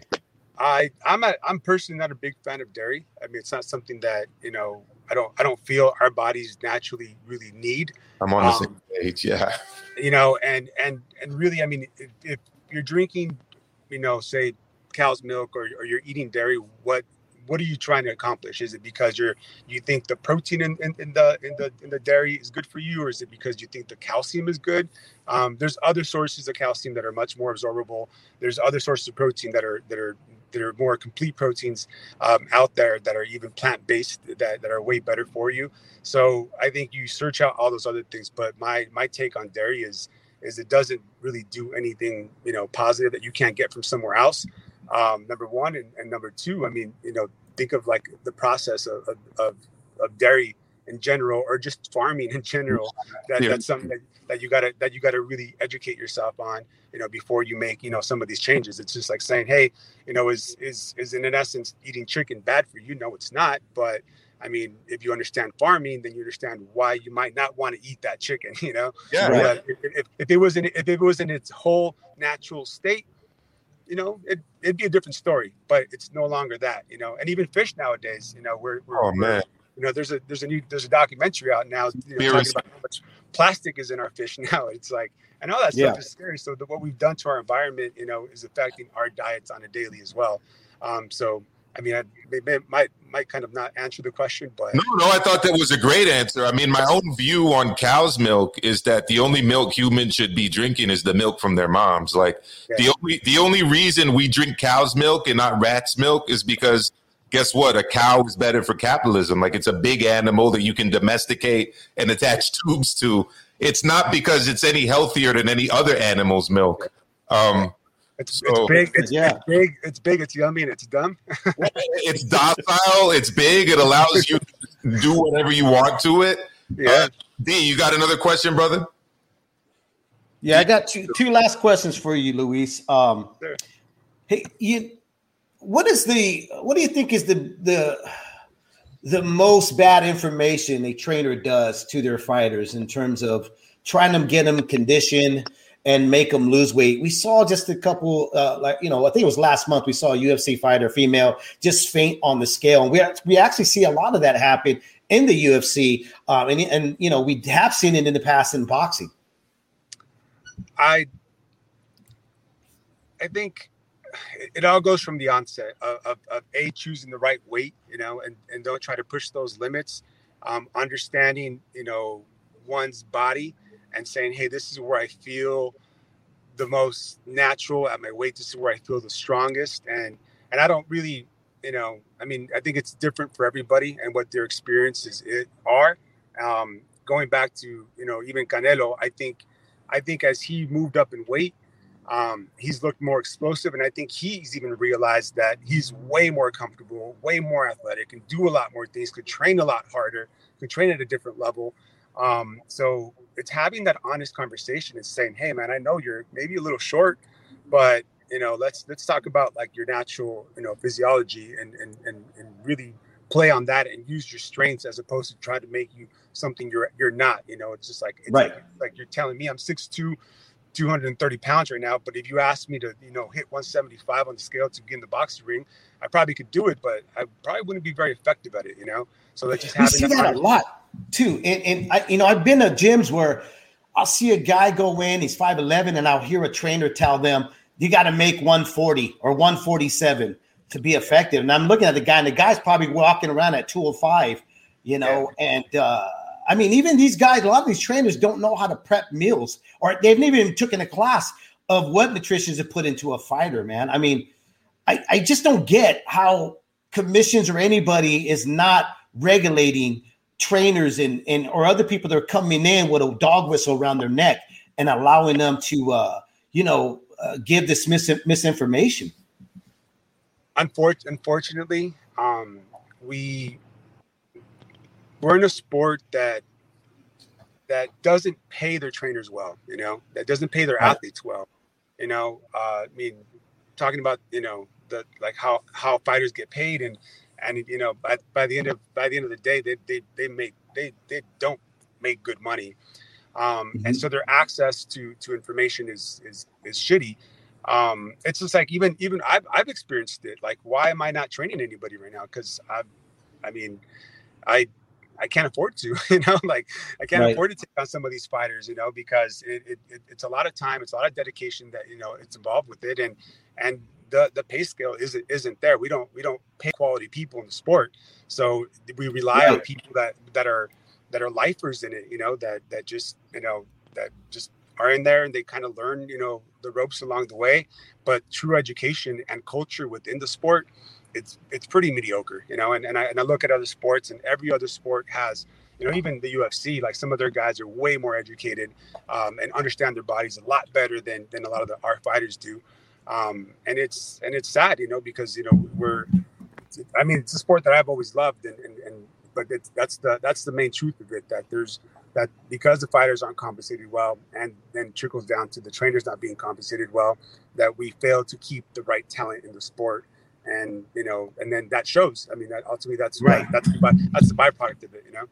So we got another question from the uh, chat, real quick.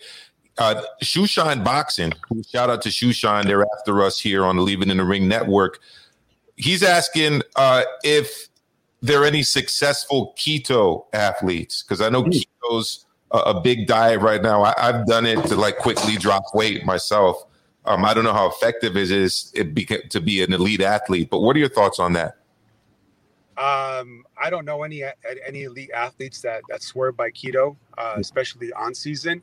Um, your body does need the carbohydrates, you know, to to sustain, you know, the the kind of training. Like going back to saying that we don't we don't diet and work out, we eat and train, you know, as athletes, and we got to eat towards our goals.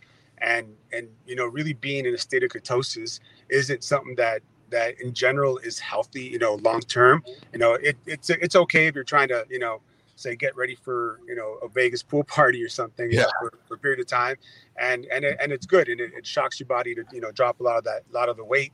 But understand that you know during ketosis, you know your body does produce a lot of toxins and and within that you know you do dehydrate your body a lot more. So within every every molecule of fat, there's there's three cells. There's two of water. There's I mean um, there's every cell there's there's three molecules. There's two of water, one of fat. So a lot of times what ends up happening is we don't necessarily lose the, the molecule of fat, you know, we lose the two of water and then and then once you start, you know, eating with, you know, carbohydrates, then your body then just puts that right back on. So we people associated with just, you know, yeah, there's some weight loss in there, but is it true weight loss? Like, you know, where you're actually, you know, fat loss? Not always, you know. So yeah, there's some of it, but not always. And to train at a at a high level, I mean, your body's already you're i mean like i talked a little bit about your liver function as as you get into camp and you're training at that kind of high level of being that of an alcoholic and now throw on a poor diet that, that produces more toxins than your body really truly needs to handle and i don't understand how you can get to that top level so i would i would Yeah. say not the way to go I, I agree. And what I just add to that myself personally, I used keto diet just for a short while to kind of lose a little bit of extra fat I had around my belly. But look, uh, if you're going to be doing training like uh, running, there's a reason marathon runners load up on carbs uh, Mhm. uh, prior Yeah. to their race. It's it's important fuel uh, for the body. So definitely, um, go ahead. You got a question, Dave? Yeah, I got one more question for you, Luis, and I know you got to get going and stuff. Um, you know, I've known Victor Conte. I know you know Victor Conte, and uh, you know he's got his facility is phenomenal, man. It's beautiful, and he's what he's done with with athletes and stuff. But you know, I've always said not everything like that helps a fighter. You know, and I, what I want to ask you is because Roman Chocolatito Gonzalez, he was a guy that was kind of written off and uh, looked really bad. Let's say three, four fights back, right? right Um, but he's made a major comeback. I mean, he, his last fight against Estrada, he looked phenomenal, conditioned. I mean, didn't gas out. And when we, when I had a chance to speak to his trainer, uh, Marcos uh, uh, Caballero, Caballero was like, we just went back to the tradition, to the tradition Right. things. We we cut everything out about trying to, you know, put a mask on and tried all this, uh, uh, you know, uh, supplements. We just went back to road work and and doing stuff like that. Is is that true? Do you believe that, or is it that? Or is that just depending on that person's body? You know, could you get somebody to to go back in time with their body to perform the way they used to in the past? Um, I think there's the, several aspects. You know, we talk about like when I talked, I touched about it. I touched on it like a little earlier, and I talked about the mental aspect of all this training. um, and and who the guy is, you know, inherently. Um, and some guys just mentally say, hey, you know, like if I'm going to do all this fancy stuff, it, it's it's great and all, and, I, and I'm going to do it because I, I listen to my trainers and my coaches and my team.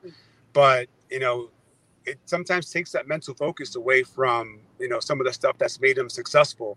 So you right. got to look you got to look at the guys that say, hey man, you're here for a reason.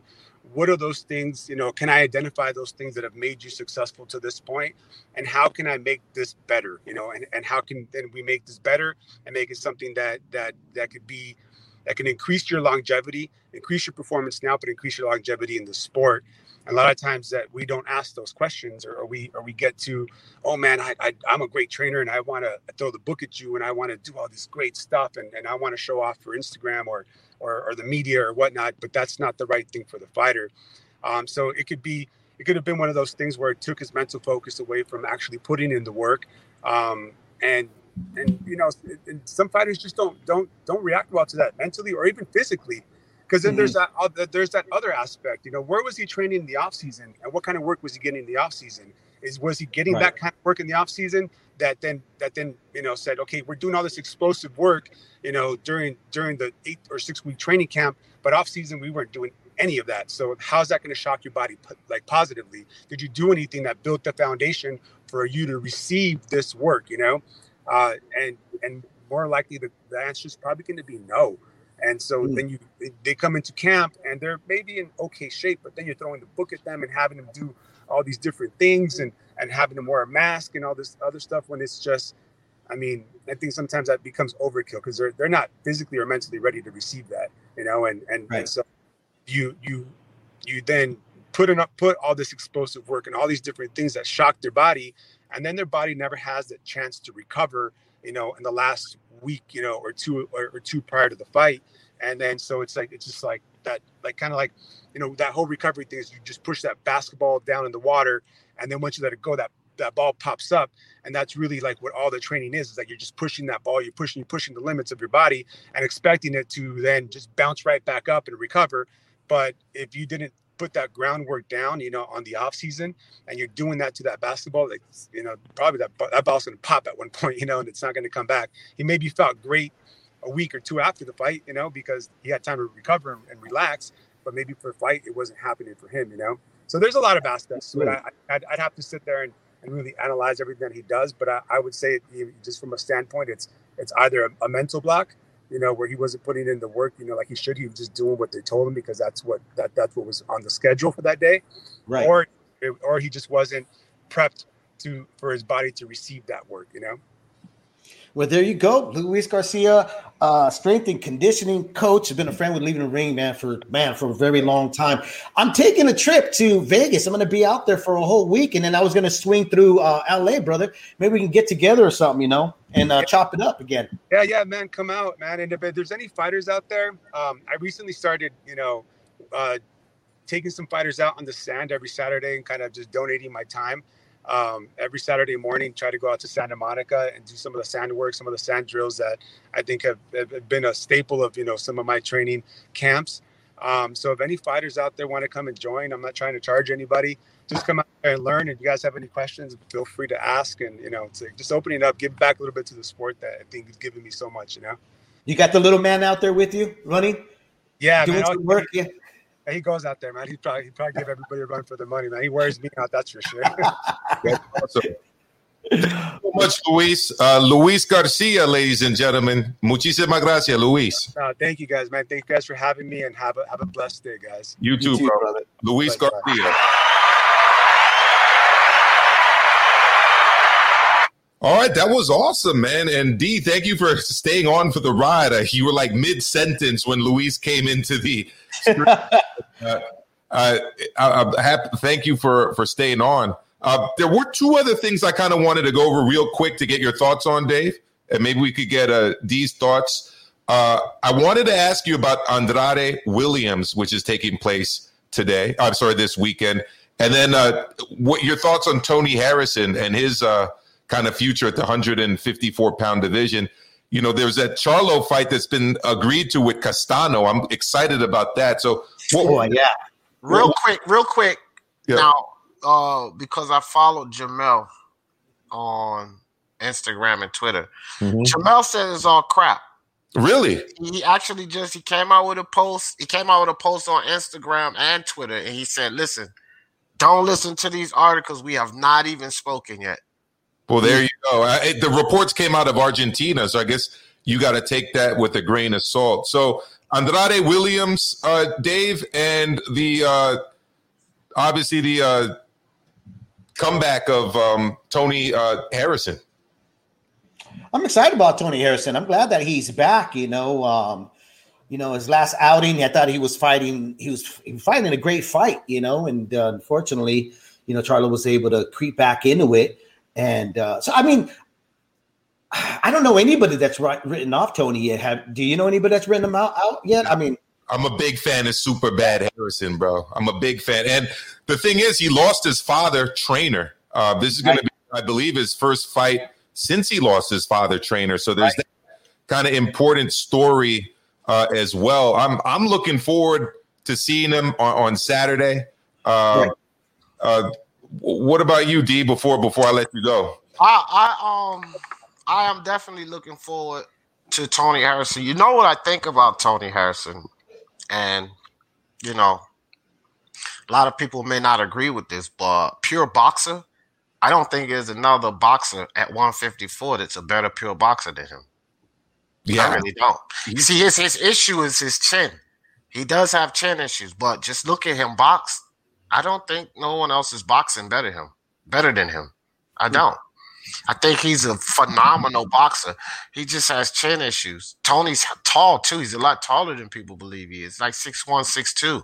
You know what I mean? So um, I'm excited. I think he's going to beat the hell out of Brian Perrella. I tell you that. Same. G Funky's asking if you think he's a better pure boxer than Lara, who's also at 154. No, yes, because uh, I mean, no. Lara's kind of kind of uh, stepped down a little bit. Yeah, he's declined. He's declined. Yeah, he's declined. Yeah. Not only that, G Funky, Lara's at 160 now. Uh, there you go. So, D, I'm, uh, D, I'm to let you go, but uh, thank you for for joining us. You are an extended member of the uh, Leave It in the Ring family. Always a pleasure to have you on on the lives at fives. And uh, Thank yeah, you. For- I got to get back over there too, bro. I've been missing it. And uh, Dave and Emil, thanks for having me on this one too, bro. I appreciate it, guys. Absolutely, bro. Hundred percent, bro. Tuesday, Thursday, five p.m. Eastern, fam. I gotcha. wouldn't say Harrison is is chinny, man. I mean, he's been knocked out by some hard punchers. You know, Hurd, Charlo, uh, even Nelson. You know, is a decent puncher. You know, yeah. um, um, I, I think you know I, I think he's skillful. I think that um, it's the crop of guys. Unfortunately, it's this is what you get when you fight the best that are available in your division. And the best that are available in the division are actually guys that are worth talking about, right? You know, I mean, Hurd, uh, I don't know he's he's MIA, but he fought, you know, Harrison fought Hurd when he was considered the monster at 154. He was oh, the boogeyman, yeah. you know. Oh, yeah. Yeah, one hundred percent. And look, you, we saw Israel Madrimov uh, the other day. I think it was two Saturdays ago out there in uh, in Uzbekistan. Um, obviously, people who listen to this show know that I'm a huge fan of Tim Tszyu and see big things in that kid's future.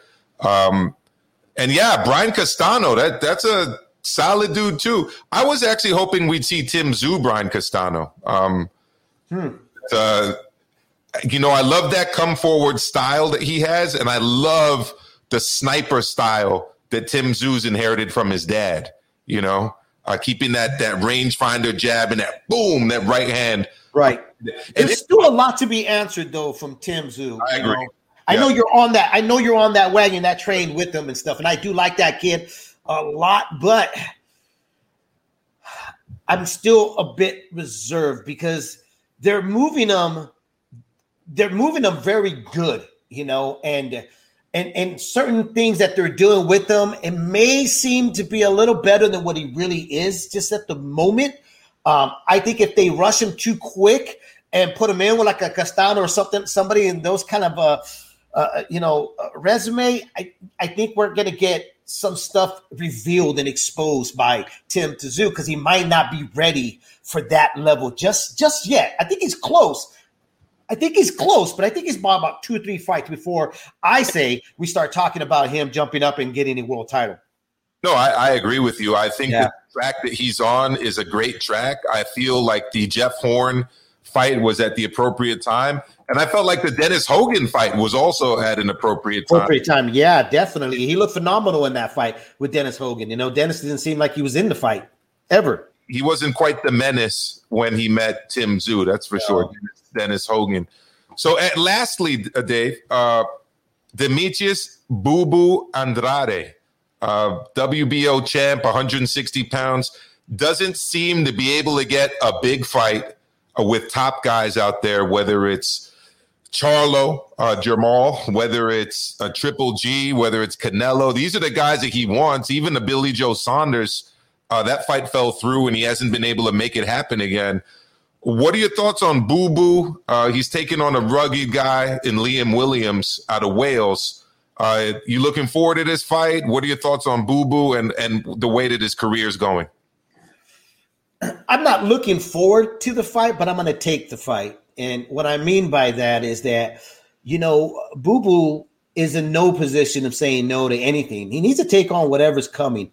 Um, Liam just what he needs to do is uh, is basically shut down Andrade's case of being avoided, and the way he does that is being rugged, being rough, cutting the ring off, cornering him, forcing him to fight. You know, um, I like Boo Boo. Is he the cleanest looking boxer at the 160 division? No, he's got flaws, but he does carry some decent power to keep you humble. He you does. know, I know, I know a lot of folks are like, he doesn't have any power. He does. I mean, when he turns it on and he sits all those punches, he can hurt you. Um, you know, uh, he- he's got good footwork. Uh, he doesn't have the greatest footwork. Um, he's a good counter puncher. Does he have the most exciting style? No, but is he the most boring style? For some, yes. For me, no, not really. You know, but I'm gonna take what's getting served to him at the moment because, like you said, it doesn't seem like anybody really wants to mix it up with this kid. And I think what everybody's been waiting for that are these other guys that have been mentioned to fight Andrade. Those guys are pretty much waiting for Andrade to lose to anybody so they can go back and say, you see, that's why we don't want to fight him. And the fans would say, that's why these guys didn't want to fight him. He's not that special. He's not that good. You know, so that's that's for Liam to to prove that point, to go out there and capitalize on that point. But I don't know if he's going to be able to do that. You know, regardless of what, uh, Andrade doesn't look like he's taking a step back at all. He doesn't look like he's declined. He's still staying kind of fresh. Why? Because he's not as active. But as we know, inactivity can sometimes, you know, can hit you back pretty hard, what can make you look old overnight. Or maybe Andrade's going in there, uh, not taking this guy serious. We see this time and time and time again, especially in this day of age of boxing. Fighters tend to sleep on their opponents because they've been looking at the bigger prize that's up ahead, and they're not looking at the actual physical body that's going to be in front of them. Could that happen with Andrade? It could. He's only human, but I haven't seen it happen to him yet. Yeah, and he does have the ability to kind of shut out his opponents. I think what he really needs is a signature win where he scores kind of a brutal knockout. Uh, I think that will kind of get people clamoring for it. He does have punching power. We've seen him knock out guy or knock down guys with Right. shots. Uh, we just haven't really seen him put guys away recently, anyways. If he could get that stoppage of Liam Williams, who is a rough and rugged guy, um, you know, he he's he's going to make a statement for himself. Liam Williams does have a good trainer behind him in Brendan Ingle. Um, you know, they they do get good sparring out there in Sheffield, where I know uh, Brendan Ingle has his gym. It's also the home of the Institute of Sport, where Right. where uh, guys like Carl Froch used to train. That's where AJ trains. So they got access to the sparring. It's going to be also interesting to see the COVID factor and how that plays into things, inactivity, uh, and all that. Um, being in a bubble, as we've seen, has caused people challenges. But yeah, I'm I'm looking forward to this fight. I'm going to watch it, and you know, we'll we'll see what happens, Dave. Yeah, definitely. You know, I think it's anything. It's we're going to expect. You know, I mean, look, it's a showcase fight. It's a keep busy fight, but Liam, like you just mentioned, right now, is coming out of a, a, tough part, a, a, traditional part of boxing. Um, and uh, it's really up to him. To me, it lies up to him and what game plan they worked on and what they are looking at of uh, of Andrade. You know what they could capitalize. Like I said, you know uh, what Conor was was impressive about Conor Benn is he Ben Ben Ben with Conor Benn is that he went out there and he made sure that the fight didn't even start. And that's what um, Liam uh, Liam's got to do. He's got to go out there, and jump on him immediately. You know, see if Andrade's cold. See if he was up to if he's up to getting in there to face him. You know, um, you know, see whether or not you know Andrade took him serious. That's what he's got to do. That's his job. So we'll see Saturday night. Yeah, and as Shoeshine says, Liam's on a KO streak. He absolutely is. So look, Shoeshine Boxing tonight. Check it out. Home of the Shoeshine podcast with uh, Dave from the 408 and my man Philly Drew Evo. Check that out. 10 p.m. Eastern, 7 p.m. Pacific. Uh, this has been the Leave It in the Ring show. Uh, shout out to everybody. Make sure you like, subscribe, share, hit the notification button. Link is there in the description box. Please do hit that before you leave our live show. Uh, thank you to everybody who's been here. LT Boxing. Thank you, G Funky, Mad Chad out of Maine. Thank you for joining us. JC Brusco's ringside reporter live was here with us. That's none other than Eric Lorta, I believe. And uh, everyone who showed us some love today, big up to you guys. Dave, you got any last thoughts? no, man. Just enjoy the weekend. Don't drink and drive because you will spill your beer. Awesome. Thank you, everybody.